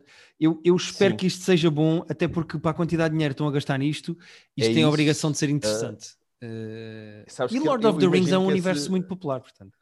É um universo muito popular e muito rico e com, com potencial quase infinito, mas os, os investidores e os diretores do Hulu, uh, do Hulu não, do, da Amazon, devem estar borrados com. com... Sim, nós gastamos com, tanto com, dinheiro nisto, é bom que isto funcione. É bom que isto funcione, porque senão tipo, vai perder muita gente o emprego ali de liderança se isto for um flop. Mas, por exemplo, uh, e podemos já falar disso. Só os direitos, repara, só os direitos para fazer isto, nem é, fazer, nem é filmar uma cena, um, um fotograma que seja, só os direitos são 250 milhões. Porra. Porra. Yeah só os, só os direitos foi um quarto de bilhão de dólares. Até olhei para onde é que tinha Mais... a carteira agora, tive medo que me viessem aqui buscar yeah. dinheiro. Uh, uh, mas podemos portanto, aproveitar e falar já da notícia que, que até partilhei contigo hoje, Pedro, que eu acho uma notícia bastante divertida, mas uh, estava in the works um piloto de uma prequela de Game of Thrones. Um, mas não vai ser este ano? Não, há duas. Havia duas prequelas de Game of Thrones. Ah, tá. A House of Dragons, que, era basicamente, que é basicamente uma série sobre os Lannisters. Uhum. Uh, essa está a avançar. Mas a HBO tinha um piloto que estava a custar, uh, até à data, 30 milhões o piloto. E esse piloto, uhum. que era sobre os uh, White Walkers e não sei o que, não sei o que mais. e estou a citar o que está escrito no artigo. Uh, o Game, a HBO decidiu cortar uh, esse piloto e não avançar mais com o projeto, que incluía, por exemplo, a Naomi Watts, por considerar o piloto demasiado woke. Uh, demasiado woke é muito bom. Eu vou passar a descrever. Parece que no piloto o primeiro White Walker era um homem negro o que queria só levantar aqui a mão e dizer uma coisa errado, porque na série do Game of Thrones viu-se o primeiro White Walker e era um homem branco. quando os chil as Children of the Forest espetam aquela faca no peito do gajo e fazem o primeiro, o Night King, o primeiro White Walker, uh, okay. é um homem branco. Portanto, eu não sei como é que eles iam justificar isto. Depois, uh, os, as protagonistas iam ser uh, personagens lésbicas e um dos antecessores do Ned Stark ia ser Mixed Race. Eu não sei como é que naquele universo meio Escócia se justificava um antepassado do Ned Stark ser Mixed Race. Mas pronto, alguns no meio disto tudo e do plot e etc. Uh, isto ia se chamar Blood Moon, está aqui o nome. Uh, alguns no meio disto, uh, a HBO olhou e disse: uh, Malta, não nos estamos a focar no importante, isto não vai funcionar, portanto, corta, vai para o lixo. Não queremos mais. Agora, imagina o que é, o que, é, o que, é que é dizeres. Epá, não, eu sei que já foram 30 milhões, mas olha, vamos ter que preferimos estarem quietos. Estejam quietos porque, mas tipo, chega disto, não queremos mais isto. Vai para o lixo. Uh... Bom, vou continuar aqui. Uh, vai, vai estrear uma série chamada uh, Inventing Anna, que eu não fazia ideia do que, é que era, e depois fui investigar e descobri uma coisa muito divertida. Uh, este supostamente é baseado numa história real. Isto vai estirar na Netflix, não tem data ainda. Aqui... Uh, é baseado numa história okay. real sobre uma socialite alemã que se, desco que se descobriu que uh, é, supostamente é uma socialite alemã muito popular que se descobriu que era uma con woman russa. Uh... Ah! A Catarina, outro dia a Catarina, nossa amiga Catarina, mandou-me um link dessa história, porque eu mandei-lhe o link de outra história. Ah, eu mandei-lhe o link de. Sabes aquele gajo que é o Farmer Bro? Aquele gajo que. Um puto relativamente ah, jovem. Pegou comprou... num medicamento que custava um dólar e pôs a yeah. não sei quanto. E disparou, e disparou, meteu tipo 5, 5 mil por cento mais caro. Uh, eu outro dia descobri, agora estamos aqui numa tangente, mas descobri um artigo de uma, de uma jornalista que estava, uh, teve anos a, a, cobrir o caso dele em tribunal e, uh, e bah, começou a entrevistá-lo e tudo, e que uhum. se apaixonou por ele, apesar de ele estar preso, e que eles basicamente estão numa relação, apesar de ele estar preso e nunca terem estado juntos. E a jornalista. Ok. E eu mandei isso à nossa amiga Catarina para ela ler essa história e ela mandou-me de volta essa. Portanto, eu tive 45 minutos a ler um artigo bem grande sobre, sobre a história dessa mulher que tu estás a dizer e quero muito ver essa série porque tem ali um potencial Macmillions de uh, cons feitos por pessoas que parecem normais mas, à primeira vista. Mas atenção, isto é drama. Uh, isto é. Certo, percebo. Não é, não é documentário sobre o caso. Isto é um, document... Isto é um não, documentário não, não. sobre Já o caso. percebi que é vai ser a dramatização. Sim. Mas ainda assim, uh, mais interessante porque... porque deve ser difícil fazer um documentário porque não deves ter muitas imagens sobre aquilo. Mas, mas por exemplo, se for baseado nesse artigo que eu li, tem, há muito insight ali interessante. Mas a história é ótima, eu acho que é porreiro. E a criadora, a, a, a criadora da série é a mesma, foi guionista do Grey's Anatomy, do Scandal, escreveu um filme, escreveu um filme da Britney Spears, o Crossroads, lembras-te? Nossa, uh... agora perdi bastante interesse em ver esta coisa, porque Mas só faz é merda, meu. Mas... Não fez nada de bom? Pá, pelos vistos não. Mas pronto, mas a ideia é gira ah, e eu acho que isto tem potencialidade, portanto eu espero que esta série seja tem, tem. porreira. Mas, uh, não sei se tu conheces o anime Cowboy Bebop, mas a Netflix fez uma adaptação para pessoas mesmo, uh, live action do Cowboy Bebop que vai estrear este ano também. É? Ok. Vai estrear, por acaso não apontei aqui o canal, mas pronto, se as pessoas tiverem interesse também pesquisam. Vai estrear também em 2021 um spin-off do, Silen do Silêncio dos Inocentes chamado Clarice, sobre a personagem da Clarice. Uh, eu, eu, não sou muito a favor de spin-offs de coisas. Epá, deixa ver como é que isto vai correr. Uh... Pois, uh, não é que não possa funcionar, mas normalmente parece que estão a requentar as coisas que, que nós já vimos. De, é da CBS, o Clarice. CBS, uh, ok, CBS, CBS, pronto. Fica aqui dito o canal. Uh, ao mesmo tempo... não, não, é que não possa ser bom, mas.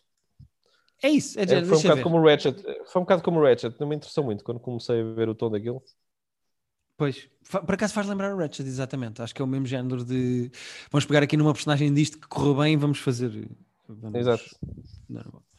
Bom, e... vai estrear também na HBO Parasitas, baseado no filme que ganhou o Oscar eh, de melhor filme. Sim, isso uh, temos medo, não é? Ou temos entusiasmo? Vou ser honesto, eu tenho entusiasmo porque o Bong Joon-ho juntou-se ao Adam McKay, que é uma pessoa bastante competente. Pois, é, que- o Adam McKay é tipo ótimo. E a partir do momento em que o próprio realizador do filme se junta para fazer eh, isto para a HBO, epá, eu espero que isto seja bom e competente. também, Portanto, também. Não, não temos data, pois não? não há datas. Epá, nada disto tem datas. Eh, Ok. Falando também em adaptações, eh, eu este sim estou bastante entusiasmado e a data de estreia está para 2021. The Last of Us, o criador do jogo, o Neil Ah. Druckmann, eh, está a adaptar o seu jogo ao... Não sei bem se é adaptar, se é no mesmo universo, mas vai haver uma série do Last of Us e, portanto, Uhum. também está para 2021, portanto é esperar. Eh, mais o talentoso Mr. Ripley, que essa é uma história que já foi contada 1500 vezes, vai ter uma já- série já no Showtime é? chamada Ripley. Está bem. Epá, não tenho grande paciência. Eh, vai estrear uma série na Apple Plus, eh, Apple TV Plus, eh, chamada Schmigaroon, cujo protagonista é Cecily Strong, que é aquela rapariga do SNL, e o produtor vai ser o Lorne, o Lorne Michaels, e vai ser uma, uma eh, sitcom. Pá, eu espero que isto seja giro, mas há, há muita potencialidade para isto falhar, porque eh, há imensas eh, há imensos atores que saem do SNL para ir fazer séries e depois a coisa não bate. Mas pode Sim. ser que isto seja porreiro. Eh, s- há mais, assim, coisas originais. Ah, o What If, pronto, o What If vai estrear também este ano, também é da Marvel. Eh, Exato. aquela série de O animação What If que é de anim- falámos no outro dia é, é de animação, não é? é de Exato. animação, vai estrear em agosto. E para terminar, termino com a surpresa para mim de 2021. Eu não estava nada à espera disto. Eu nem sabia que isto existia e, pelos vistos, isto já foi falado durante muito tempo. E é incrível, é incrível como é que nós temos um podcast de eh, cultura pop, estamos completamente atentos a estas merdas e às vezes nos escapam estas coisas. Então. Então, há um realizador, guionista realizador, chamado Morgan Cooper, que fez um vídeo há uns tempos em que eh, fez um, um trailer do Prince of Bel Air como se fosse drama. Hum, certo. Portanto, Will Smith, anos 90, Prince of Bel Air, sitcom das maiores sitcoms da história da humanidade. Este gajo pegou no Prince of Bel Air e fez uma readaptação para o mundo moderno da história do Prince of Bel Air como se fosse um drama. Não tem piadas, não tem graça, é só um é dramático. Ele fez o trailer só. Ele, Ele fez o trailer. E pôs isso na net. Editou só. ou- mas filmou ou editou? Filmou, filmou, Editou filmou. só- Tem atores, tem tudo, tem tudo, tem tudo. Ah, eu pensei que ele tinha editado cenas Não, não, não, não, dos, não, dos não, não. episódios. E ele pegou nisso, pegou em Ah. atores, fez mesmo um trailer, pôs isso na net e aquilo ficou viral e gerou tanto buzz que plataformas começaram a fazer uma espécie de leilão e uma guerra para saber quem é que conseguia comprar aquilo. E então, acho que Ah. ganhou a Peacock da NBC, que é uma plataforma. eh, que Sim, é o streaming da NBC. é o streaming da NBC, ganhou a Netflix, eh, licitou mais, e então vai sair uma série chamada Bel Air, baseada nesse trailer que ficou viral, que é basicamente a história do Prince of Bel Air em drama. Uh, tá, tá bem. Não sei se precisamos disso, mas... Eu vi o trailer e tem um eh, bom aspecto, vou-te confessar. Eh, Ok, então, então, se tem bom aspecto, vamos estar cá para comentar quando, quando tem um isso bom existir. aspecto, Tem um bom aspecto. E pronto, e, e é giro ver que esta, eh, aquilo fez tanto sucesso que eh, houve assim uma guerra de licitação entre plataformas para saber quem é que conseguia ficar com aquilo, ganhou a Peacock. Ok. Só para terminar, se calhar eu faço aqui um- uma passagem rápida de séries que não são propriamente originais ou novas, mas que vão ter novas temporadas este ano. Novas temporadas. Eh, então vou passar em revista. Eh, Industry Série 2, que o Pedro já viu o primeiro e gostou, eu ainda não vi. Vai Veremos. estrear a terceira de Barry, que eu estou a gostar. Sim, Vai estrear a quarta temporada de Handmaid's Tale. Ok. Vai estrear a terceira temporada de Succession, que eu tenho que começar a ver antes que esta. Tenho que ver Isso é que Succession é antes que. importante. Antes que sim, estreie a terceira, para apanhar a terceira contigo e falamos aqui no podcast. Fa- faz favor de fazer isso porque não te vais arrepender nem um bocadinho de Prometo, ver prometo, Succession. prometo. Quando vou ver mais ou menos é porque não tenho data de estreia, mas pronto, quando tiver para estrear a terceira, vamos começar a ver agora. Eu acho que e a eles estão a- Rita, ainda vão Succession. filmar, se eu não me engano, eles iam começar a filmar tipo em fevereiro, portanto eu acho que vai ser só para o segundo semestre. Portanto, É possível, tempo. é possível. Vai estrear Sendo a que quando terceira. começares, vais ver tudo de seguida, portanto. Pá, espero que sim, porque é daquelas coisas que eu tenho atrás e não gosto. Este ano vai estrear também, no final do ano, ainda não se sabe se é no final deste, se é no início do próximo, mas em princípio é no final deste, é o que tudo indica. A terceira série de Mandalorian, sendo que a segunda acabou muito bem, falámos disso a semana passada. Uhum. Vai estrear a terceira temporada de Sex Education, que é uma série que eu sei que é bastante popular cá. Também, também gosto muito. Uh, vai estrear a sexta temporada de Peaky Blinders, que também é uma série bastante popular. Um... Eu acho que vai ser a última. Eu acho que está programado ser a última. Que em princípio vai ser a última, sim. Vai estrear a quarta temporada também este ano de Stranger Things. Sim, senhor. E por último, vai estrear este ano a sexta e última temporada de Better Call Saul, que é a nossa série favorita do momento. Uh... Guilherme, falta aí uma, falta aí uma Pera, importante. Eu... Só para dizer isto, uh, 2021 vai ser o ano em que nos vamos despedir de Better Call Saul para sempre. Porque esta vai sexta ser... temporada vai ser a última, vai ser doloroso. Vai ser duro. Vai ser duro. Vamos, fazer valer... um, vamos ter que fazer um luto. Vou ter que vou precisar de descansar depois de Better Call Saul, porque vai, vai fazer muita falta. O que, de que é que eu me esqueci? Olha, uh, vou dizer algumas que não te ouvi dizer agora só por alto, tipo a terceira season do You, que ninguém pediu, mas que eles vão nos dar a uh, Falei, falei, falei agora, Pedro, desculpa. Ah, disseste? Desculpa, não ouvi, não ouvi. está, está a falhar, eu só ouço, eu ouço, eu ouço tipo 77% do que tu dizes. Ok. Uh, mas espera, tenho aqui segunda temporada de Ted Lasso, que me está a deixar Verdade, tu feliz. gostas? Uh, quarta temporada de Ozark, porque eu sei que há pessoas que gostam. Uhum. Uh, I Think You Should Live, segunda temporada, também está prevista para este ano, o que nos deixa muito animados. Uh, qual é que era a outra? Ah, e pronto, e finalmente o que está previsto, não se sabe data também ainda, mas terceira season de Atlanta. Uh, que sim. Olha, não sabia. Então Atlanta já é este ano? Uh, supostamente sim, estamos há dois anos em Atlanta. Pois, pois, pois, estamos há muitos anos. Ah, e queria só dizer uma coisa que pode ou não ser especulação, uh, mas eu depois até investiguei isto e não encontrei notícias disto em lado nenhum. Mas pronto. Há bocado estava a pesquisar. Faz. não, não, não, mas deixa-me explicar isto eu estive a ver listas de coisas que iam estrear em 2021 e no meio das listas de coisas que iam estrear em 2021 aparecia lá Sherlock. E eu fui investigar e carreguei e de facto uh, das, uh, nessa lista era o Sherlock que nós gostamos em inglês do BBC. Nosso e eu Sherlock. fui investigar e não encontrei isso em lado nenhum e não há notícias disso em lado nenhum. Portanto, eu não sei se. Hum. Eu, é que eu acho, o que Sabes eu acho que, que está a acontecer. Ouvir estou quase a ouvir aquele piano de, do genérico do, do, do, Sherlock, tipo, enquanto se fala sobre a especulação disto. Aquele...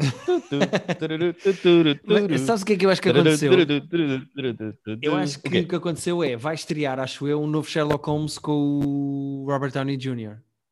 Ah, ninguém quer isso. Ninguém e alguns nos sites que estão a antever o ano, alguém se enganou e escreveu Sherlock. E... Ah, se bem que eles disseram sempre que pode não estar encerrado. Que eles acham que não vão fazer mais, mas que não. Pois, verdade. Não está morto verdade. o projeto. Uh, mas pronto. Ah, era, era, acho, acho que 2021 merecia.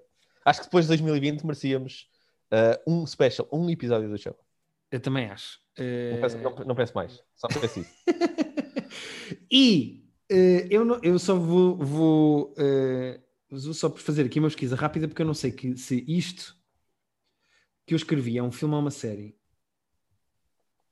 Então, enquanto faz a pesquisa, deixa-me só dizer, em relação à televisão, que eu achei que ia ser já no dia 1 de janeiro, mas pelo que eu estou a perceber, não há data e vai ser em 2021, mas não sabemos. Portanto, ah, é um filme, portanto não posso falar já, desculpa. É um filme, não é desta categoria das séries. Fala, fala, desculpa. Ok. Não, eu não sabia se tinha perdido, porque minha net está mesmo lá. Uh, a Netflix comprou os direitos do Seinfeld para o mundo todo em 2021. Eu achei que ia ser já no dia 1 de janeiro que íamos ter isso tudo. Uh, não vai ser em janeiro, não há data oficial, mas especula-se que vai ser em junho. Uh, apesar de estar na Amazon, eu se quisesse ver o Seinfeld agora, estava tudo na Amazon. Mas eu estava entusiasmado para ver, para ver, para ver na Netflix com o resto. Acho que vai haver muita gente a descobrir a série do Seinfeld quando chegar à Netflix, tanto Sim. no mundo como em Portugal. E eu acho que vou querer fazer um binge e ver tudo desde o início, porque sei que já vi virtualmente todos, mas é capaz de me ter faltado algum episódio.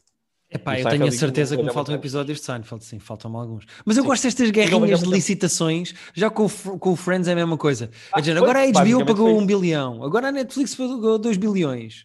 Uh, Mas a cena que se passou foi isso. Eles perderam o, o, o Friends e decidiram, ok, se perdemos os Friends, vamos ter que ir para, para a segundo potencial coisa mais, mais interessante dessa altura e foi isso, é. Pagaram também um balúrdio. Mas estou entusiasmado, acho que vai, acho que vai ser giro ver pessoas a descobrir, sobretudo mais novos, a descobrir o Seinfeld pela primeira vez. Sim, senhora. Então vamos aos filmes, Pedro.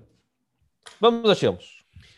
Vamos tentar fazer isto a passo rápido, porque são muitos filmes uh, e tudo indica que depois de 2020, que foi um ano muito fraquito a nível de cinema, uh, principalmente Sim, por causa do coronavírus, mas foi um ano tão fraquito que pode ser que para o ano isto fique melhor. Então, já em janeiro vai estrear um novo filme do Ridley Scott que se chama The Last Duel, com o Matt Damon, Exatamente. o Ben Affleck, o Adam Driver e a, e o, e a Jodie Comer.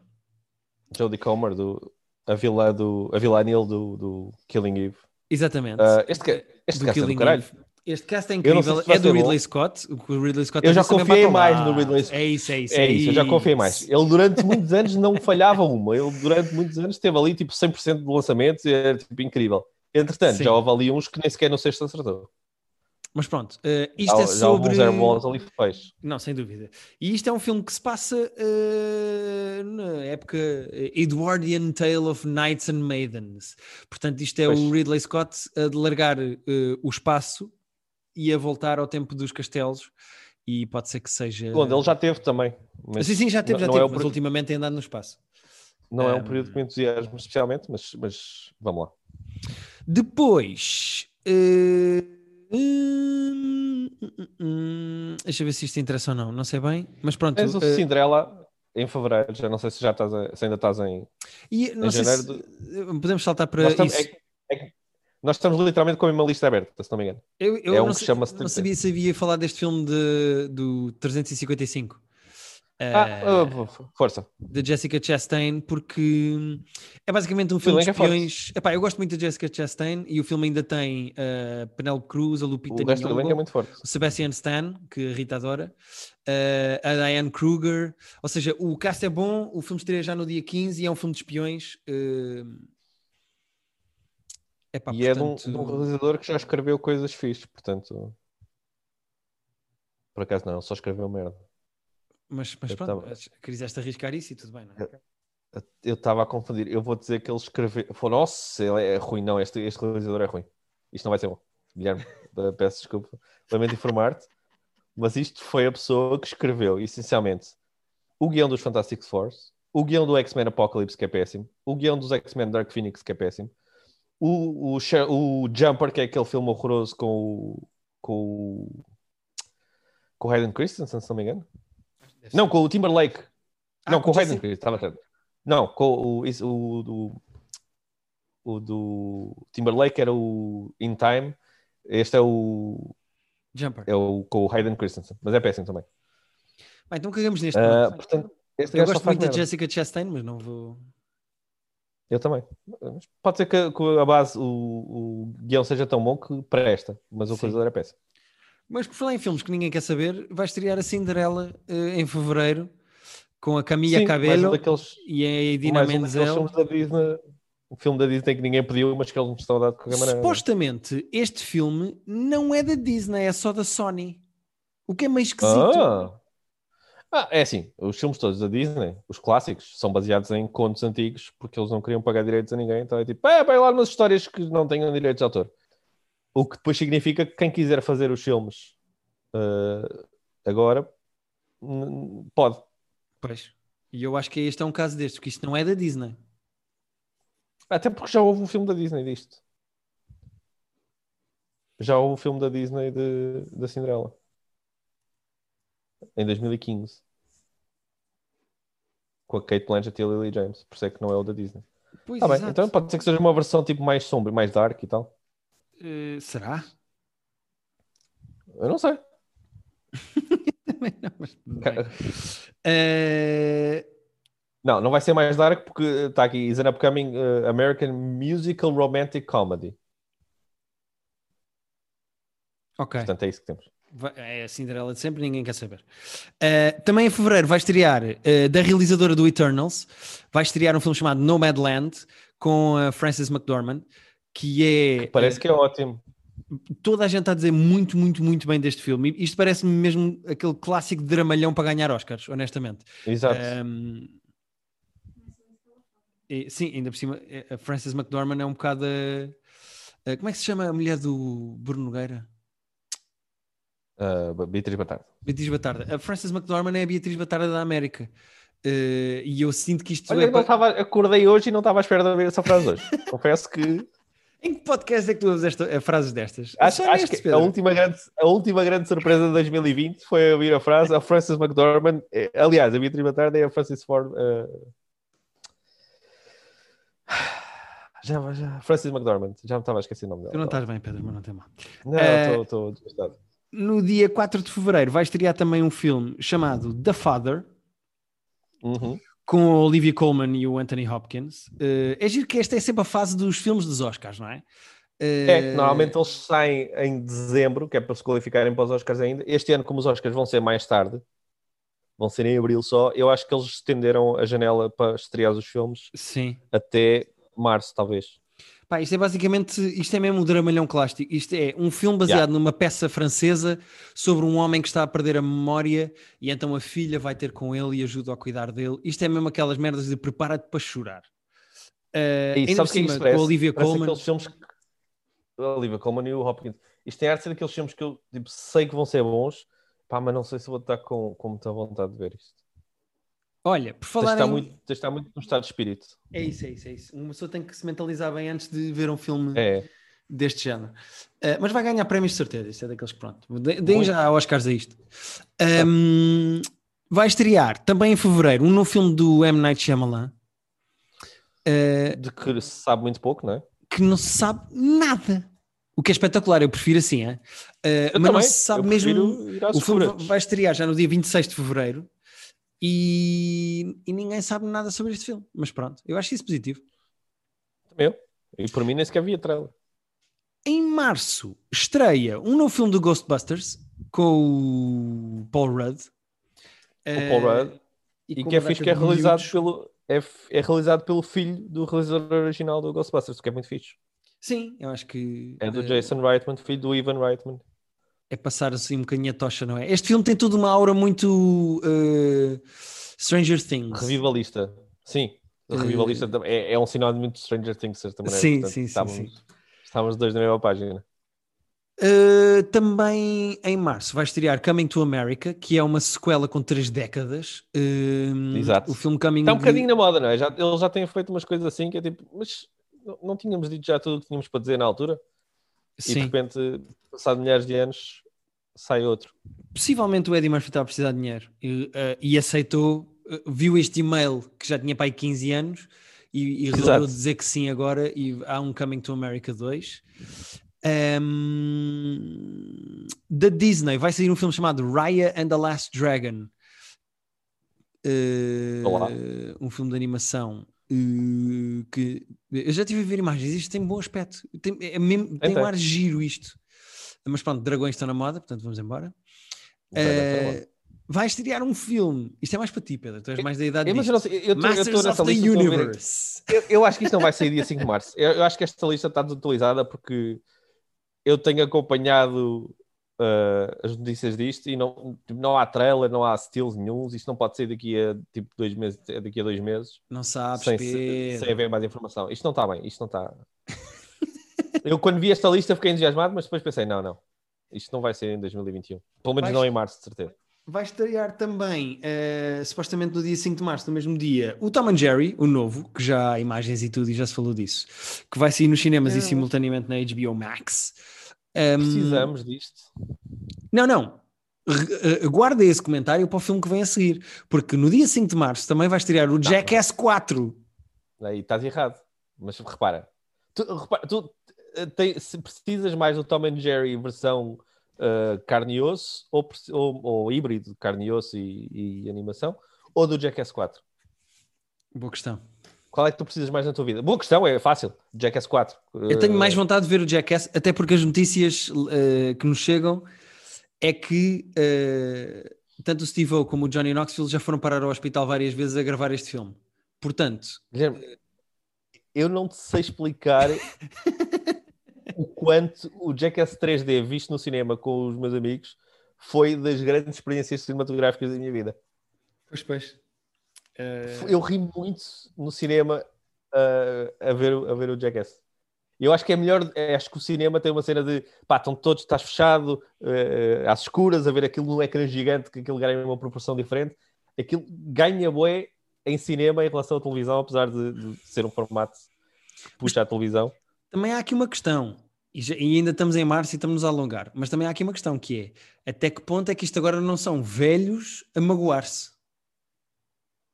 Bom, se, for, se tiverem o mesmo entusiasmo pela vida que tinham antes, uh, eu estou eu eu indo, Guilherme. Tu, podemos, olha, podemos ir dizendo se estamos in ou out de cada coisa que vamos dizer. Ok, ok, ok. Uh, eu estou indo, eu indo no Jackass 4.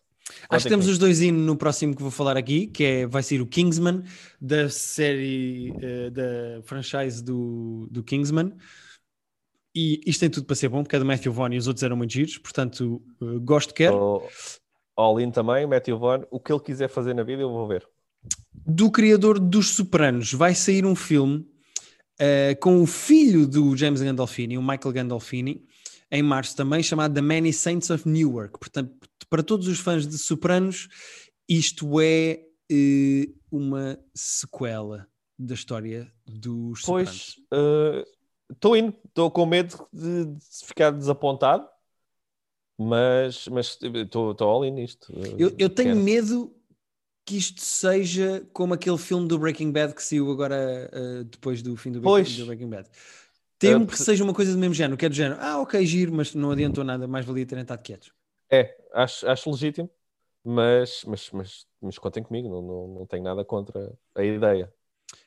Em março também. A depois, mas contra a ideia. Sim, sim. Em março também vai estrear Morbius, uh, do Jared Leto, que é um vilão do Spider-Man, na... basicamente o que eles fizeram com o.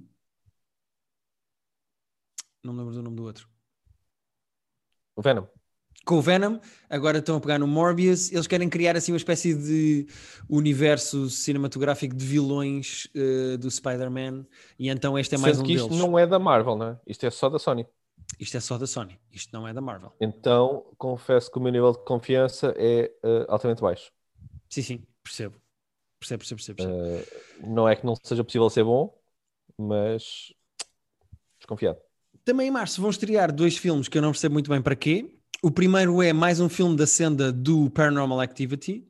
Uh, é o sétimo filme do Paranormal Activity. E vai estrear o segundo Tom Rider com a Alicia Vikander, sendo que o primeiro não Olha, era nada de especial. Portanto, o primeiro era fraco, era bem fraco até, se, se me é permitida a lembrança. Uh, por outro lado, uh, Alicia Vikander. Uh, Sim, sim. nunca se nega a Alicia Vikander, mas podia estar a fazer outro é filme que não fosse outro Tom Rider. Eu, estes dois filmes, estou o pé atrás. Eu vou pôr o pé atrás. Agora, vou, não é muito interessante, mas vou meter no mesmo saco daquele que está a seguir, que é mais um Boss Baby que é aqueles filmes de animação em que eu o Alec Baldwin faz um bebê. Eu não vou, nem vi o primeiro. Eu, eu, eu receio admitir que vi, mas é, é fraquíssimo. Pronto. Uh, então, Portanto, não sei porque é que é preciso mais disto. Estou fora. Em abril chega-nos o Fast Furious 9. O 9, Pedro.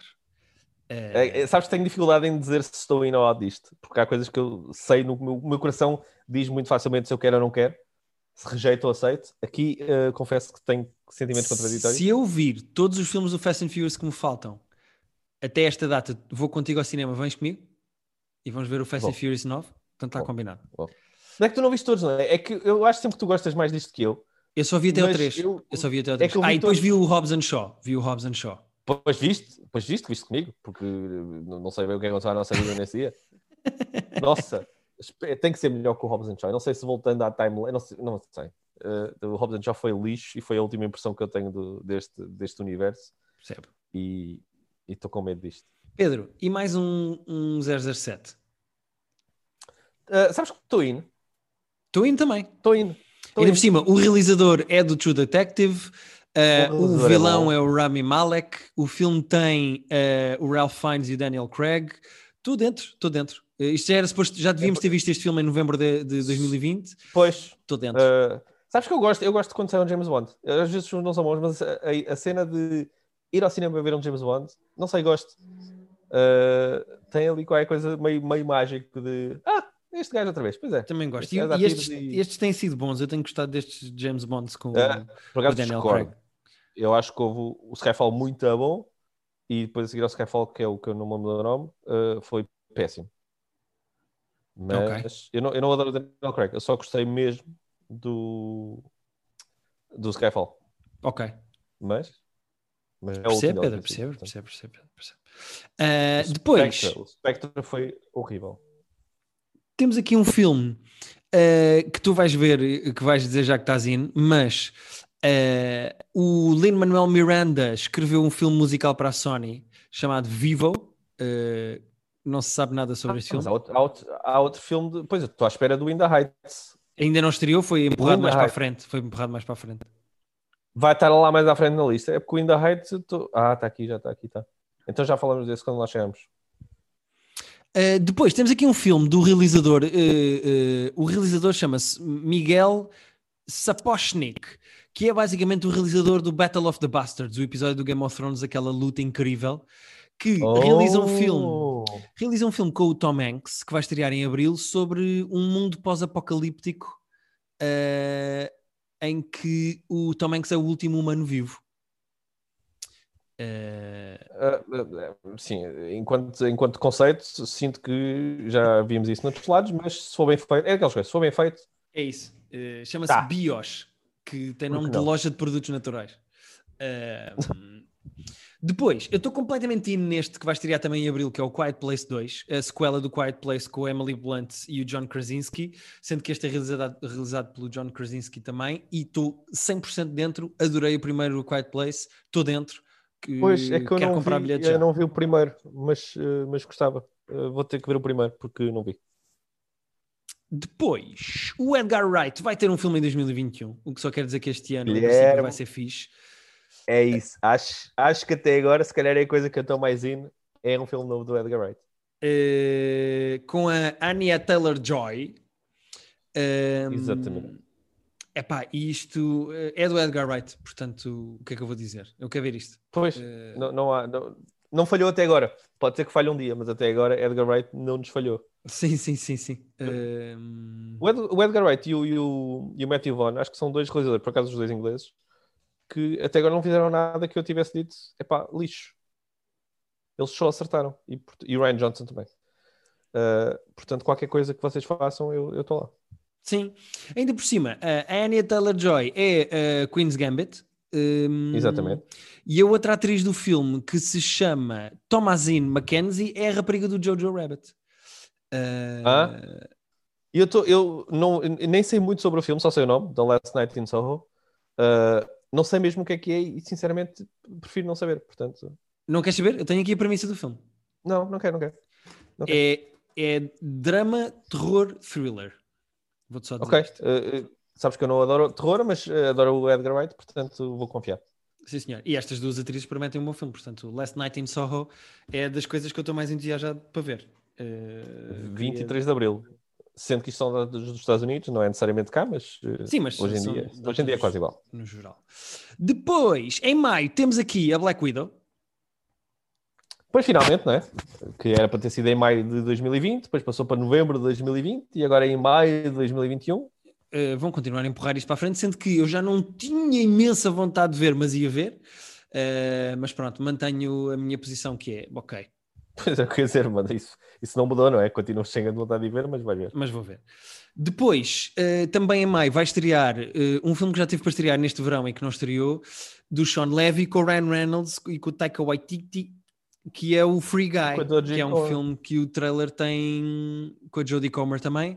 É um filme que tem muito bom aspecto. Uh, uh, É o- aquele no jogo de vídeo, não é? Aquele tem um ar muito, muito senil, mas de uma maneira divertida. Epá, e o Ryan Reynolds tem sempre graça e filmes de ação, epá, eu estou lá. Uh, o Ryan Reynolds está no ponto em que se tiver Ryan Reynolds eu, eu vou pagar para ver. Uh, Sim. Portanto, Se bem lá. que não está não tá com a mesma taxa de 100% de, tipo daqueles realizadores que nós temos, mas ainda assim. Sim, sim, mas tranquilo, tranquilo. Depois, uh, eu meti-me numa alhada uh, há uns tempos em que fui ver todos os filmes do Godzilla e todos os filmes do King Kong.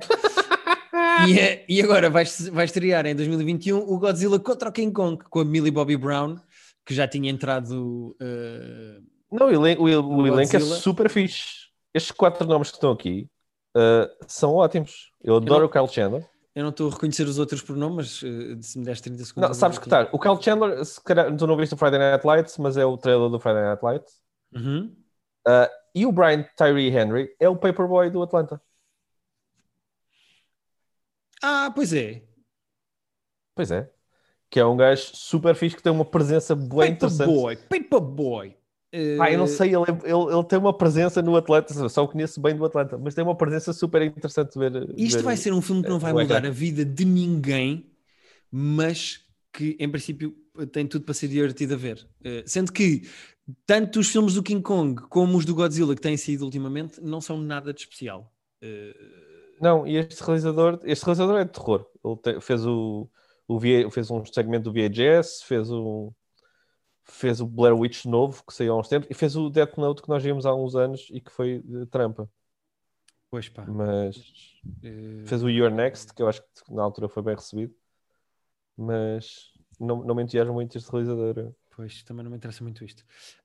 Um, depois vai estrear o, o, o franchise do Só foi buscar o Chris Rock e o Samuel L. Jackson ah, e resolveram. Para isto e tentar perceber que filme é que tinha este elenco. Agora já isto chama-se Spiral e é basicamente uh, um reboot ao universo do Só. Uh, não sei bem se eles vão colar, até que ponto é que eles vão colar isto uh, à história original, mas, mas pronto, o, o, realizador realizou de facto os sós iniciais, o só 3, o só 2, o, só 2, o só 3, o só 4. Portanto, ele estava lá no início e depois a certa altura largou esta merda e agora volta para dar um reboot a este universo com o Chris Rock e com o Samuel L. Jackson. Chris Rock e Samuel Jackson tipo, é o suficiente para, para me interessar. Sim, mas é o só, Pedro. Interessa de coisas do só? É zero o teu mundo. Pois, pois é, mas uh, não sei. Uh, vou ter que avaliar na altura. Ok. Mas não estou alto. Depois vais estrear um filme chamado Cruella. Isto é um bocado, eh, sabes, o, o filme da Angelina Jolie do Maleficence. Maleficence. Pois. Maleficence. Maleficence. Uh, eu estou uh, quase a desligar a chamada, estou irritado com a maneira como estás a dizer esses nomes. Maleficence. Uh, mas pronto, uh, a Emma Stone vai fazer de Cruella de Vil num filme sobre a Cruella em si. E o filme chama-se Cruella. E... Sendo que a Emma Stone vai ser uma versão mais jovem, portanto, porque a Emma Stone não tem exatamente idade para fazer a Cruella dos filmes. Eu acho que é a versão. Sim, isto é uma espécie de origin story da Cruella de Vil. Uh... Pois uh, é isso. Eu acho, eu acho que a Disney está naquela fase em que. Vamos fazer os vilões. Tem, tem, tipo, umas... Não, eles têm umas caixinhas e eles tiram tipo, vá, então vá, o filme para novembro. E depois tem uma caixinha e tem tipo Origin Story, Remake, Live Action. E depois tiram o papelinho e dizem, olha, calhou Origin Story, está bem. Agora qual é o personagem? Outra caixinha e depois fazem o filme que calhar no. A Cruella de Vil, aqueles dados, então vá, exato. Aqueles dados narrativos que tu tens que vai, vai, vai calhando coisas diferentes. É tipo exato. Isto. Mas pronto, vai sair isto e o Pedro vai ver. Uh, depois em junho vai ah, estrear Sesame Street, um filme da Rua Sesame com a Anne Hathaway. Uh, uh, ok. Pronto. Anne Hathaway é um bocado a Shanna Tok Tok de agora, não é? Só faz filmes assim meio. Está a dar referências bem obscuras agora. Porque a Anne Hathaway é a sensação que me dá é que nos últimos tempos só faz assim filmes tipo uh, para, para, as crianças, não é? Sim, é, ela está tá com uma carreira estranha. Não temos que analisar um dia a carreira da Anne Hathaway, mas as últimas coisas dela, uh, não sei, são, são, são, são estranhas. Parece que faz umas decisões de, de filmes meio. Pois. Fez uns filmes, mas fez uns filmes de meio de terror também, fez este Serenity que ninguém. Ela fez muitos filmes que ninguém viu. Este da, o da Hustle e este Serenity, que foram filmes que. O Serenity é um filme que tem 5,4 de média. Ela e o Matthew McConaughey. É, mas é como agora aqui, portanto. Mas pronto. Uh... Bom. E depois fez aquele, o da Hustle com o Rebel Wilson, que é uma comédia péssima, que também tem 5,4, tem 100 em comum com o outro. Pois, acho que é, é a nota que define a carreira de Anne Hathaway ultimamente. Mas recente, porque ela já, repara, ela já fez o Interstellar, já fez, já fez coisas não, incríveis. Não, sem dúvida, fez os filmes do Batman, ela fez bons filmes. Mas... Exato. Bom, vamos Temos avançar. para a carreira da, da Anne Hathaway um dia, para decidir se ela é boa ou não. Porque eu ainda ah, não decidi se ela é... Entretanto vai sair aqui... Não, merece confiança. Pois, sim, podemos fazer essa análise com calma depois uh, só, sobre, só sobre ela. Vai sair outro Conjuring, mas pronto, ninguém tem tempo para isto. Vai sair o filme que tu estavas a dizer, uh, o In the Heights. In the o... Heights. Queres falar tu sobre este? Fala sobre este. Uh, é um musical com música do, do Lin-Manuel Miranda, que é só um gênio, que, de quem nós gostamos muito, que fez as músicas do Hamilton, basicamente compôs o Hamilton, fez as músicas do Moana, que nós também somos uh, completamente malucos, foi um dos grandes sucessos. E agora fez este musical realizado pelo John M. Chu, que é o realizador, uh, entre outras coisas, daquele filme que fez grande sucesso do. do e pá, eu adorei, uh, o Crazy Rich Asians. O Crazy Rich Asians. Portanto, é aqui uma combinação gira de, de gente a trabalhar. Sim. E pá, é, é um musical passado no, no bairro. E, Sim, e basicamente o, o Lin-Manuel Miranda escreveu isto antes de escrever o Hamilton e é um musical sobre a origem dele e as origens dele e o bairro onde ele cresceu e etc, etc. Estou lá, completamente. Tenho pena de... não ter saído já, mas... Depois, vai sair um filme chamado Luca, da Pixar. Uh, uhum. É a estreia da Pixar depois do Soul, portanto vai sair em junho. Em julho vai sair mais um filme dos Minions, uh, em que o Gru está pequenito, mais uma origin story. Sabes que é daqueles que eu diria, mas quem é que pediu isto? Ninguém quer isto. Não, não é impossível que ele vá ver isto. Epá, mas há milhões de crianças que querem mais filmes com Minions e pronto. Uh, pois é isso. Minions. Mas eu tipo, não sou contra. Depois vai sair o Top Gun. Uh, a... Qual é o teu grau de entusiasmo para isto? Eu vou-te ser honesto. Uh, agora que eu vi que está ali Val Kilmer, e eu não sabia que ele entrava hum. neste filme, mas está ali, no caso do filme. Portanto, de alguma maneira, o Val Kilmer vai entrar. Eu achei que o Val Kilmer tipo, estava numa cave uh, escondido do mundo. Sim, eu não, eu, eu, pois, eu não sei se, qual é o grau de vivacidade do Val Kilmer em 2020. Pois, também deve ser só um mas... assim. Mas pronto. Uh, eu Sabes tenho, que eu, literalmente, esta semana, eu, te, eu fico, estava média e agora está média moderada. Está tipo média mais. Porque esta semana apanhei o, o Top Gun na televisão e que é uma frase bem antiga, porque já ninguém apanha nada na televisão, mas por acaso estava a mudar canais ao almoço e apanhei os últimos 40 minutos. E que o, o Top Gun é, é, mais fixe do que eu me lembrava. Eu não me lembro do Top Gun. Pedro, o Top Gun tem 31 anos. Eu não me lembro do Top Gun. Pois, mas olha, é, é aquela coisa que nós estávamos a dizer de coisas que sequelas de 30 anos depois que ninguém pediu necessariamente. Uh, este era um deles que nós não esquecemos. Mas eu apanhei os últimos 40 minutos esta semana e, e é bom é realmente é, é fixe. É, ainda vamos ter aqui o Miles Teller também neste, nesta sequela. Então eu vou ah, rever uh, yeah, o Top Gun, isto estreia no dia 2 de julho, eu vou rever o Top Gun no dia 1 de julho. Eu acho que fazes bem, e eu sou capaz de ver também para ver desde o início. Uh, o Top Gun é mais fixe do que eu me lembrava, era aí que eu queria chegar. Ok. Depois vai estrear um novo filme da Marvel, o Shang-Chi and the Legend of the Ten Rings, um filme que também já devia ter estreado o ano passado. Uh, não, aliás, uh, devia, foi empurrado para julho, mas era de início de 2021. E vai uhum. estrear o Space Jam 2 com o LeBron James. Era uma bocado nível de hype. Ah, nível de hype. Era isso, eu há, bocado, eu há bocado disse que o filme do Edgar Wright era a coisa que eu estava mais entusiasmado até uh, termos a Space Jam 2. Quero muito. é produzido pelo Ryan Coogler, o que é bué bom sinal. O Ryan Coogler é, é outro daqueles que nós estamos a dizer que nunca falhou. Uhum com o LeBron James em vez do Jordan. Uh, se pudesse haver um cameo do Jordan, eu acho que é explodia. É possível que haja. É, é assim, é possível, é possível que haja. Não tenho medo, porque é possível que eu grite no cinema e vai ser muito desagradável, porque eu vou guinchar. É suposto que eu mando um guincho se o Michael Jordan aparece, tipo, a ensinar o LeBron a fazer alguma coisa, a dar uma dica ao LeBron. Eu vou mandar um guincho que se vai ouvir, tipo, na Índia. A Índia, eu... tipo, os, os medidores de sismos vão dizer, mas que merda, que agudo foi este nosso. Ah, o Pedro viu o Michael Jordan no Space Jam 2. É possível é que seja um cameo assim a, a, a Stan Lee, estás a ver? Assim uma coisa de, sim. olha... Sim, sim. Assim um cameozito de ele buscar o olho, ah. estar a fumar um charuto numa janela, assim uma coisa qualquer de género. Uh... Quer, quero muito, quero agora, nunca mais é 2 de julho. Uh... 2 não, 16 de julho. 16 de julho, 16 de julho. Quero, quero, preciso e estou lá. Depois vais estrear um filme chamado Jungle Cruise, uh, da mesma maneira que o Pirates of the Caribbean é um franchise da Disney que nasceu de um theme park, de, um, de uma montanha russa. Sim, de uma ride, não é? Uh, o Jungle Cruise é outra montanha russa do parque da Disney que eles resolveram, não, vamos fazer sete filmes disto. E vai sair o primeiro com o The Rock Mas, e com a Emily Blunt. A única cena é essa, que tem o The Rock e a Emily Blunt. Ainda não, tem, e tem o Paul Giamatti, Giamatti, tem o Jack Whitehall, que é um comediante que eu não adoro. Uh, Tem o Jesse Plemons, pronto. que eu também gosto. Uh, epá, não vejo que, que interesse é que isto pode ter. Epá, mas olha, é filme de verão, é? É daqueles filmes que vai ser giro e vai ser divertido de ver. Sim. E, e depois eles fazem sete. Uh, em agosto uh, vai estrear o Suicide Squad do James Gunn.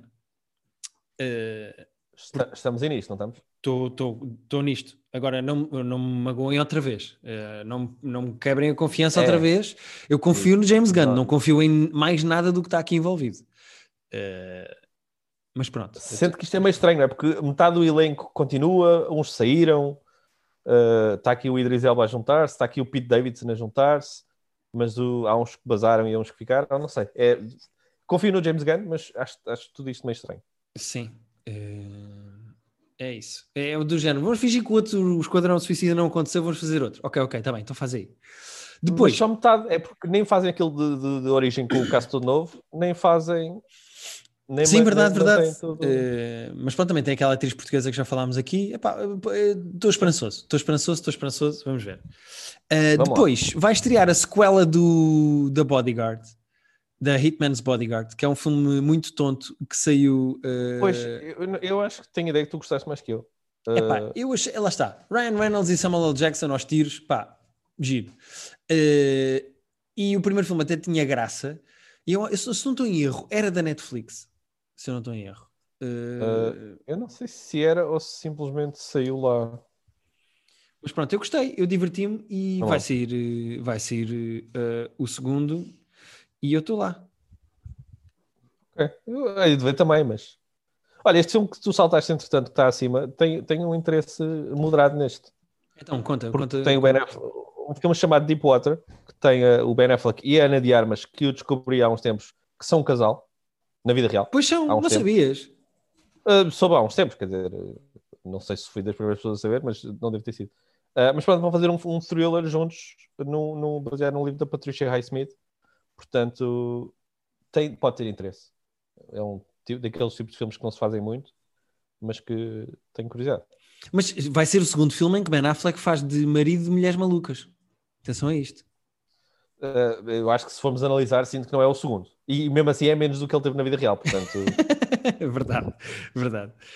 Ehm, depois, o Jordan Peele vai fazer uma sequela eh, do Candyman eh, com o ator principal do Watchmen, o Yahya Abdul Mateen II. Eh, sendo o Uhum. Jordan Peele, vou dar aqui espaço para, vou- não sei, quero ver. Sendo que vou- ele é produtor, não é? É Não produtor, sim, ele sim, Não é mas- realizador disso, não é? mas deixa eu ver o que é que sai disto.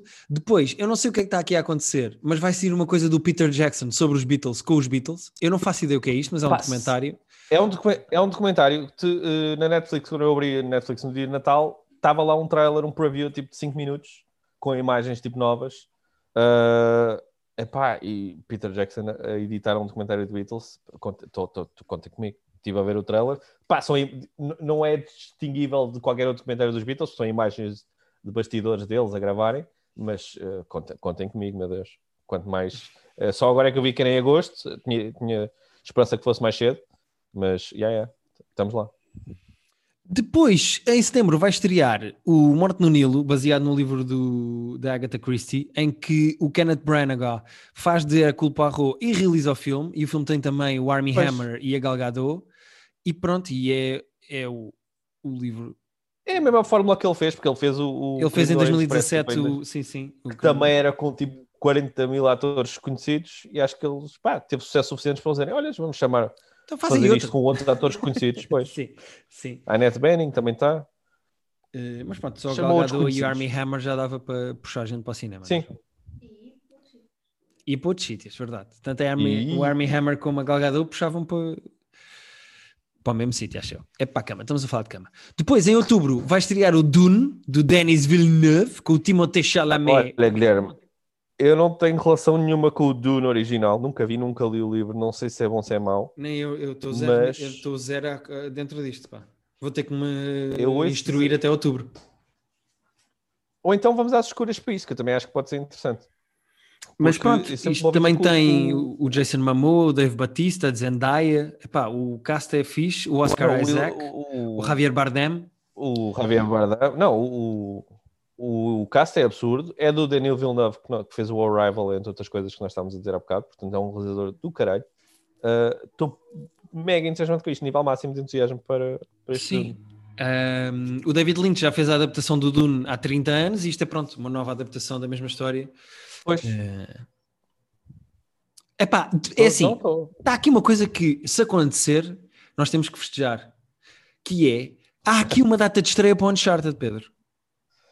Pois, mas eu acho que é daquelas coisas que a Sony diz: é pá, guardem essa data, tipo, digam aos cinemas que não é para estrear nada nesse dia. Sim. E nós logo, se- logo se vai a ver se nós conseguimos fazer alguma coisa, porque Será que vai estrear o filme mais caótico dos últimos tempos, que é o Uncharted, que já teve quatro realizadores e o próprio do Tom Holland eh, faz umas promos de vez em quando para as pessoas não se esquecerem que ele está nisto. Eh, Pois é, que ele continua nisto, não é? ele continua a ser o Uncharted. O Uncharted não, não sei como é que se chama a personagem, porque eu Nathan nunca, Drake. nunca joguei, mas... Eu joguei, eu joguei, eu Nathan, joguei. Nathan Drake. exatamente. Eu vou-te ser honesto. Se isto pegar, e se isto for uma coisa com sucesso, ainda por cima isto tem o Tom Holland e o Mark Wahlberg, se isto for uma coisa que, se tiver sucesso, eles podem fazer imensas histórias do Uncharted, porque isto é uma espécie de Indiana Jones nos videojogos, estás a ver? Sim, Ahm, sim. Eu acho que a ideia deles é mesmo essa. Pá, portanto, se isto pegar, eh, se eu fosse produtor, eu apostava nisto. Eu era, punha dinheiro nisto, porque se isto pegar, são cinco ou seis filmes que se fazem, estás a ver? Ainda por cima com o Tom Holland. Uh, agora é preciso é que eles aguentem um realizador mais do que duas semanas, porque o que tem havido gente a entrar e a sair uh, como, como realizadores disto é meio uh, sinistro. Sim, tanto que eu neste momento nem sei se há um realizador para o filme. Não, Aqui, pois, aqui aqui está directed by to be determined e depois tem aqui eles- a Sony quer este gajo. exato. Mas Eh, repara, estamos a- nós estamos a gravar isto de 30 de dezembro. Uh, se vocês querem estrear um filme de ação com um budget gigante em outubro, vocês estão bem atrasados, putos. Não é só porque o filme já deve estar meio não- feito, eh, mas pronto. Eu não sei Vai, se chegaram a espero que não seja uma eu não manta- sei se aqueles realizadores chegaram a filmar alguma coisa, se aqueles Achas não? todos estavam só tipo em pré-produção. Uh, acho que não. Depois vai estrear mais uma sequela eh, com a Jamie Lee Curtis do Halloween Kills, eh, da saga Halloween.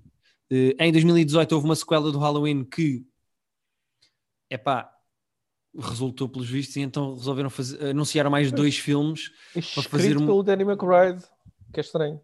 Epá, não sei Uh, para que é que pelo- deixar disto. o- Eu não vi o de 2018, portanto eu não vi a sequela de, do Mas, Halloween. Também não. Ah, E vou dizer até mais. Não pretendo ver. Também não acho. Eh, eu vou saltar isto do Snake Eyes porque isto é, é um filme sobre uma personagem do filme Tu do G.I. Joe. Quê? Do G.I. Joe. Tu vais saltar. Vou saltar isto. Tchau, Ah. Pedro. Saltei, já estou em novembro, Oh. em que vais tirar um Ah. filme com o Tom Hanks sobre a vida do Elvis Presley. Agora fala-me disto. Tu achas isso mais interessante do que um filme do G.I. Joe chamado Snake Eyes? Sobre, sobre, sobre os vilões do, do, do uma origin story dos vilões do G.I. Joe. É não sei o que está aqui a fazer, Guilherme. Bem. Tem a Samara Weaving, do Tessa. O Snake Eyes tem a Samara Weaving, é a única coisa que me interessa ali. E- Então, e tem o Ray Park também. Tem, tem... Não interessa a ninguém. Ah, não, Eh, vai haver um biopic sobre o Elvis, ótimo. Eh, não só, não só isso, como é do Baz Luhrmann, que é um realizador meio caótico, mas que faz coisas interessantes. Nem sempre tenho toda a paciência para as coisas do Baz Luhrmann, mas eu gosto muito do Moulin Rouge, por exemplo. ok. Não sei se sabia disso sobre mim, não sei se a nossa amizade continuará depois de saber disso. Também não odeio o Moulin Rouge, estou dentro. Não é que eu não odeio, eu estou aqui a dizer, gosto muito do Moulin Rouge, é preciso que Não, então coisas dentro, sejam dentro. ditas. Eu não tenho medo de admitir as coisas. E gosto muito do Romeo e Julieta que ele fez também. Ok, Ah, portanto, curioso com isto. estou dentro. Depois, eh, em novembro vai estrear finalmente o Eternals eh, da Marvel. Um filme que já, coitadinho, já teve aí quatro datas de estreia, nunca estreou. Eh, pode ser que em novembro finalmente venha cá para fora. E vai estrear também o Spider-Man 3. Mas, mas, estas datas não podem, está bem. pois, meio é- eles esquisito não- a não Marvel ter dois filmes aqui em novembro, mas Não tem, não tem. Isto, isto está desatualizado de certeza. Isto, isto, Certo, mas repara, já estamos no é fim do ano. Há aqui coisas que as datas são tipo. Claro, claro. Móveis. Eles, eles, eles metem late 2021 do género, pronto, é para o fim do ano. Sim. Um, vai sair também o Fantastic Beasts and Where to Find Them 3.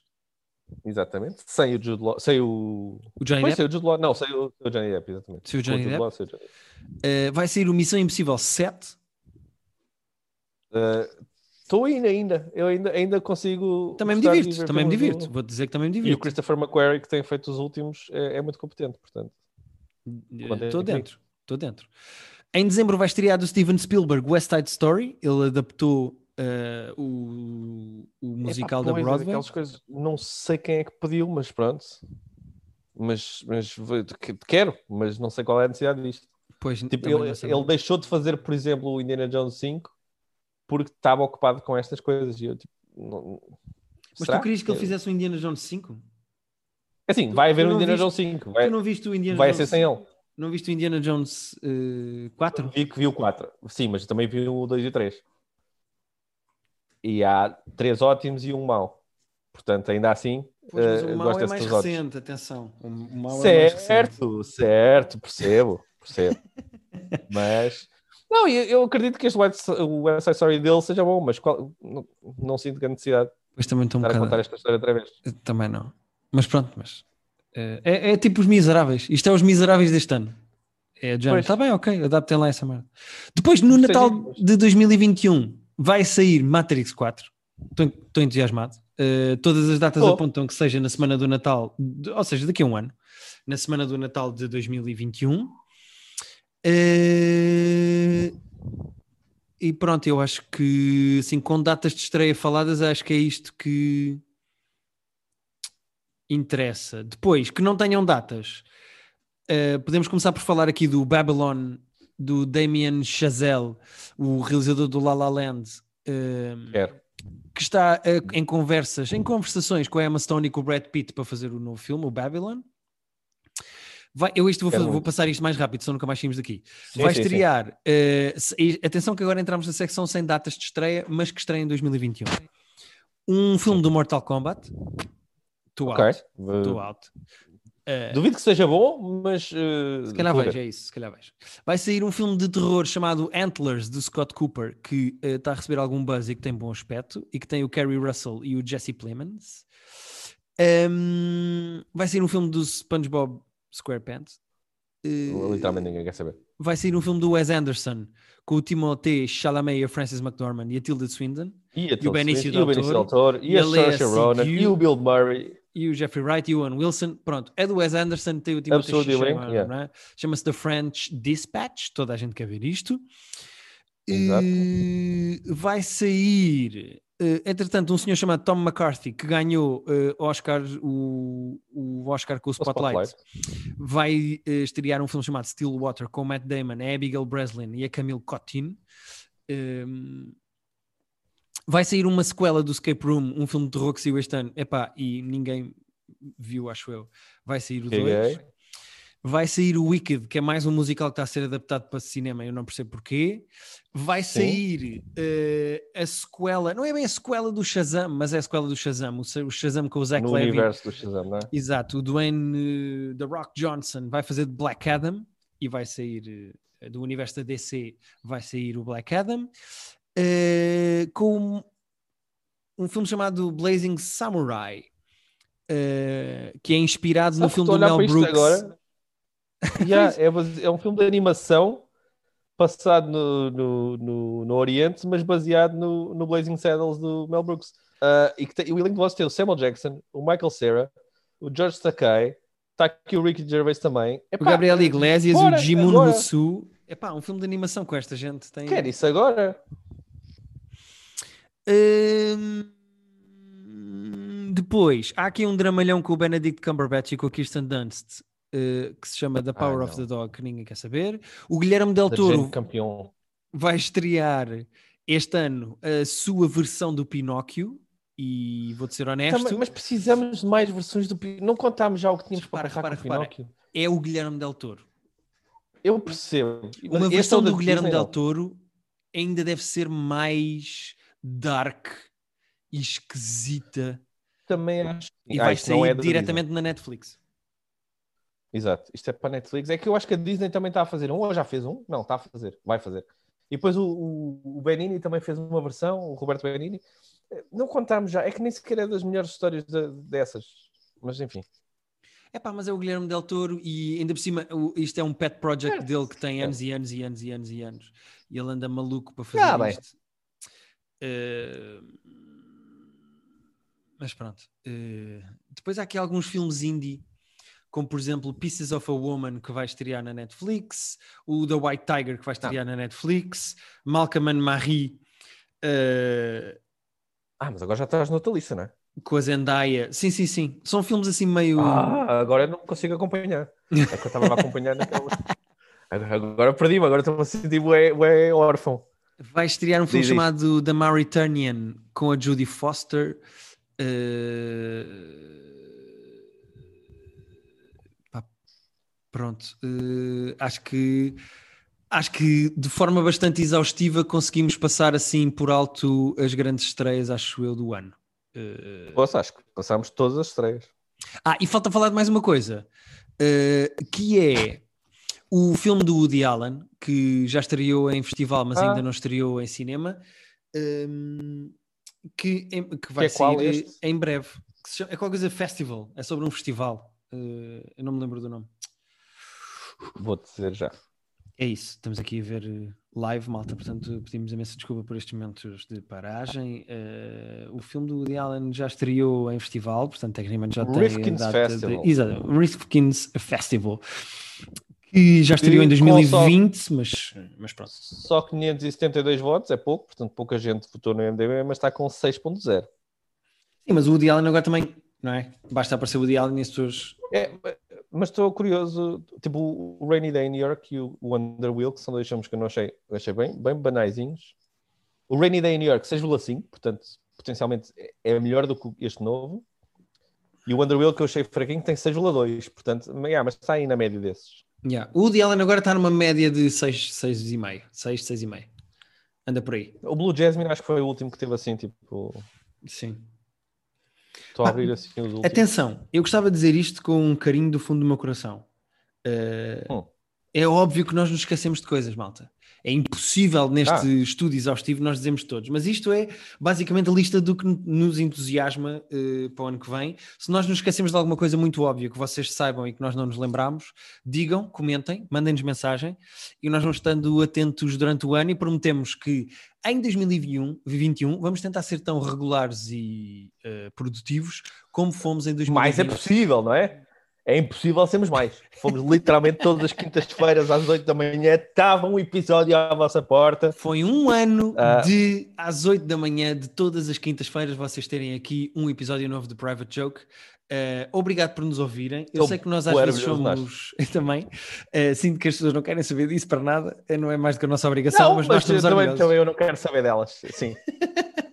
mas pronto, tu, tu, prometemos que o nosso entusiasmo por uh, séries e cultura pop continuará em 2021, porque tem tudo para ser um ano melhor nesse nível do que 2020, que viu tudo Sim. cancelado e empurrado para a frente. 2021 vai ser um ano esquisito em que coisas de 2020 e coisas de 2021 vão coexistir. Uh, portanto, coisas que Exatamente. já deviam ter saído e que nós estávamos à espera e coisas que não estávamos à espera vão coexistir. E, portanto, uh, eu acredito que vai ser um ano melhor a nível de entretenimento. Sim, acho que vamos ter boas surpresas e muitas desilusões também, coisas que nós achámos que íamos ser boas e afinal não são. Coisas que nós não sabíamos que existiam e que afinal vamos descobrir que são coisas incríveis que, que pairavam por aí. E espero, uh, Pedro, um espero honestamente que seja o ano em que voltamos a ir regularmente ao cinema, porque um ano inteiro onde só se tira o Tenet do cinema é um bocadinho triste. Uh, é. E eu gostei muito do Tenet, mas eu gostava de voltar a ir regularmente ao cinema e a ver filmes no cinema, e mesmo que seja de máscara, mas uh, queria, 2021 queria voltar ao cinema. Também, quero muito. Preciso muito, porque eu preciso muito da experiência de ir ao cinema e estar naquela sala fechado num universo diferente, a olhar para pessoas que eu não conheço. Exatamente. E se tudo correr bem, a ver um cameo do Michael Jordan. Visto como se fecha um podcast com um callback? Foi é incrível, Guilherme. Estou tá, até, tô até com tesão, não vou mentir. Eu, tá, até o Paulo tá, ficou um bocadinho. não era preciso, não era preciso que fosse. A internet até ficou melhor agora com esse recesso, receptor aí do Wi-Fi. Foi, não foi? É... Eu acho que foi. Bom, uh... Epá, um, um, antes que isto descambe, não é? Antes que... Não, já descambou. Agora é só fechar. É, mas que antes que isto tudo, sim. É acabar aqui, não é? Acabamos assim? Vou-te deixar a ti despedir Vou-te deixar a ti despedir para tu limpares a merda que fizeste agora. Vai, dá-lhe aí. Eu acho que este é o episódio mais longo que nós já fizemos e nós estamos praticamente a chegar a 2021 em tempo real com as pessoas. Portanto, obrigado por nos ouvirem. Vão ao nosso Patreon, tem lá imensa coisa. Uh, e até 2021. Até 2021, malta.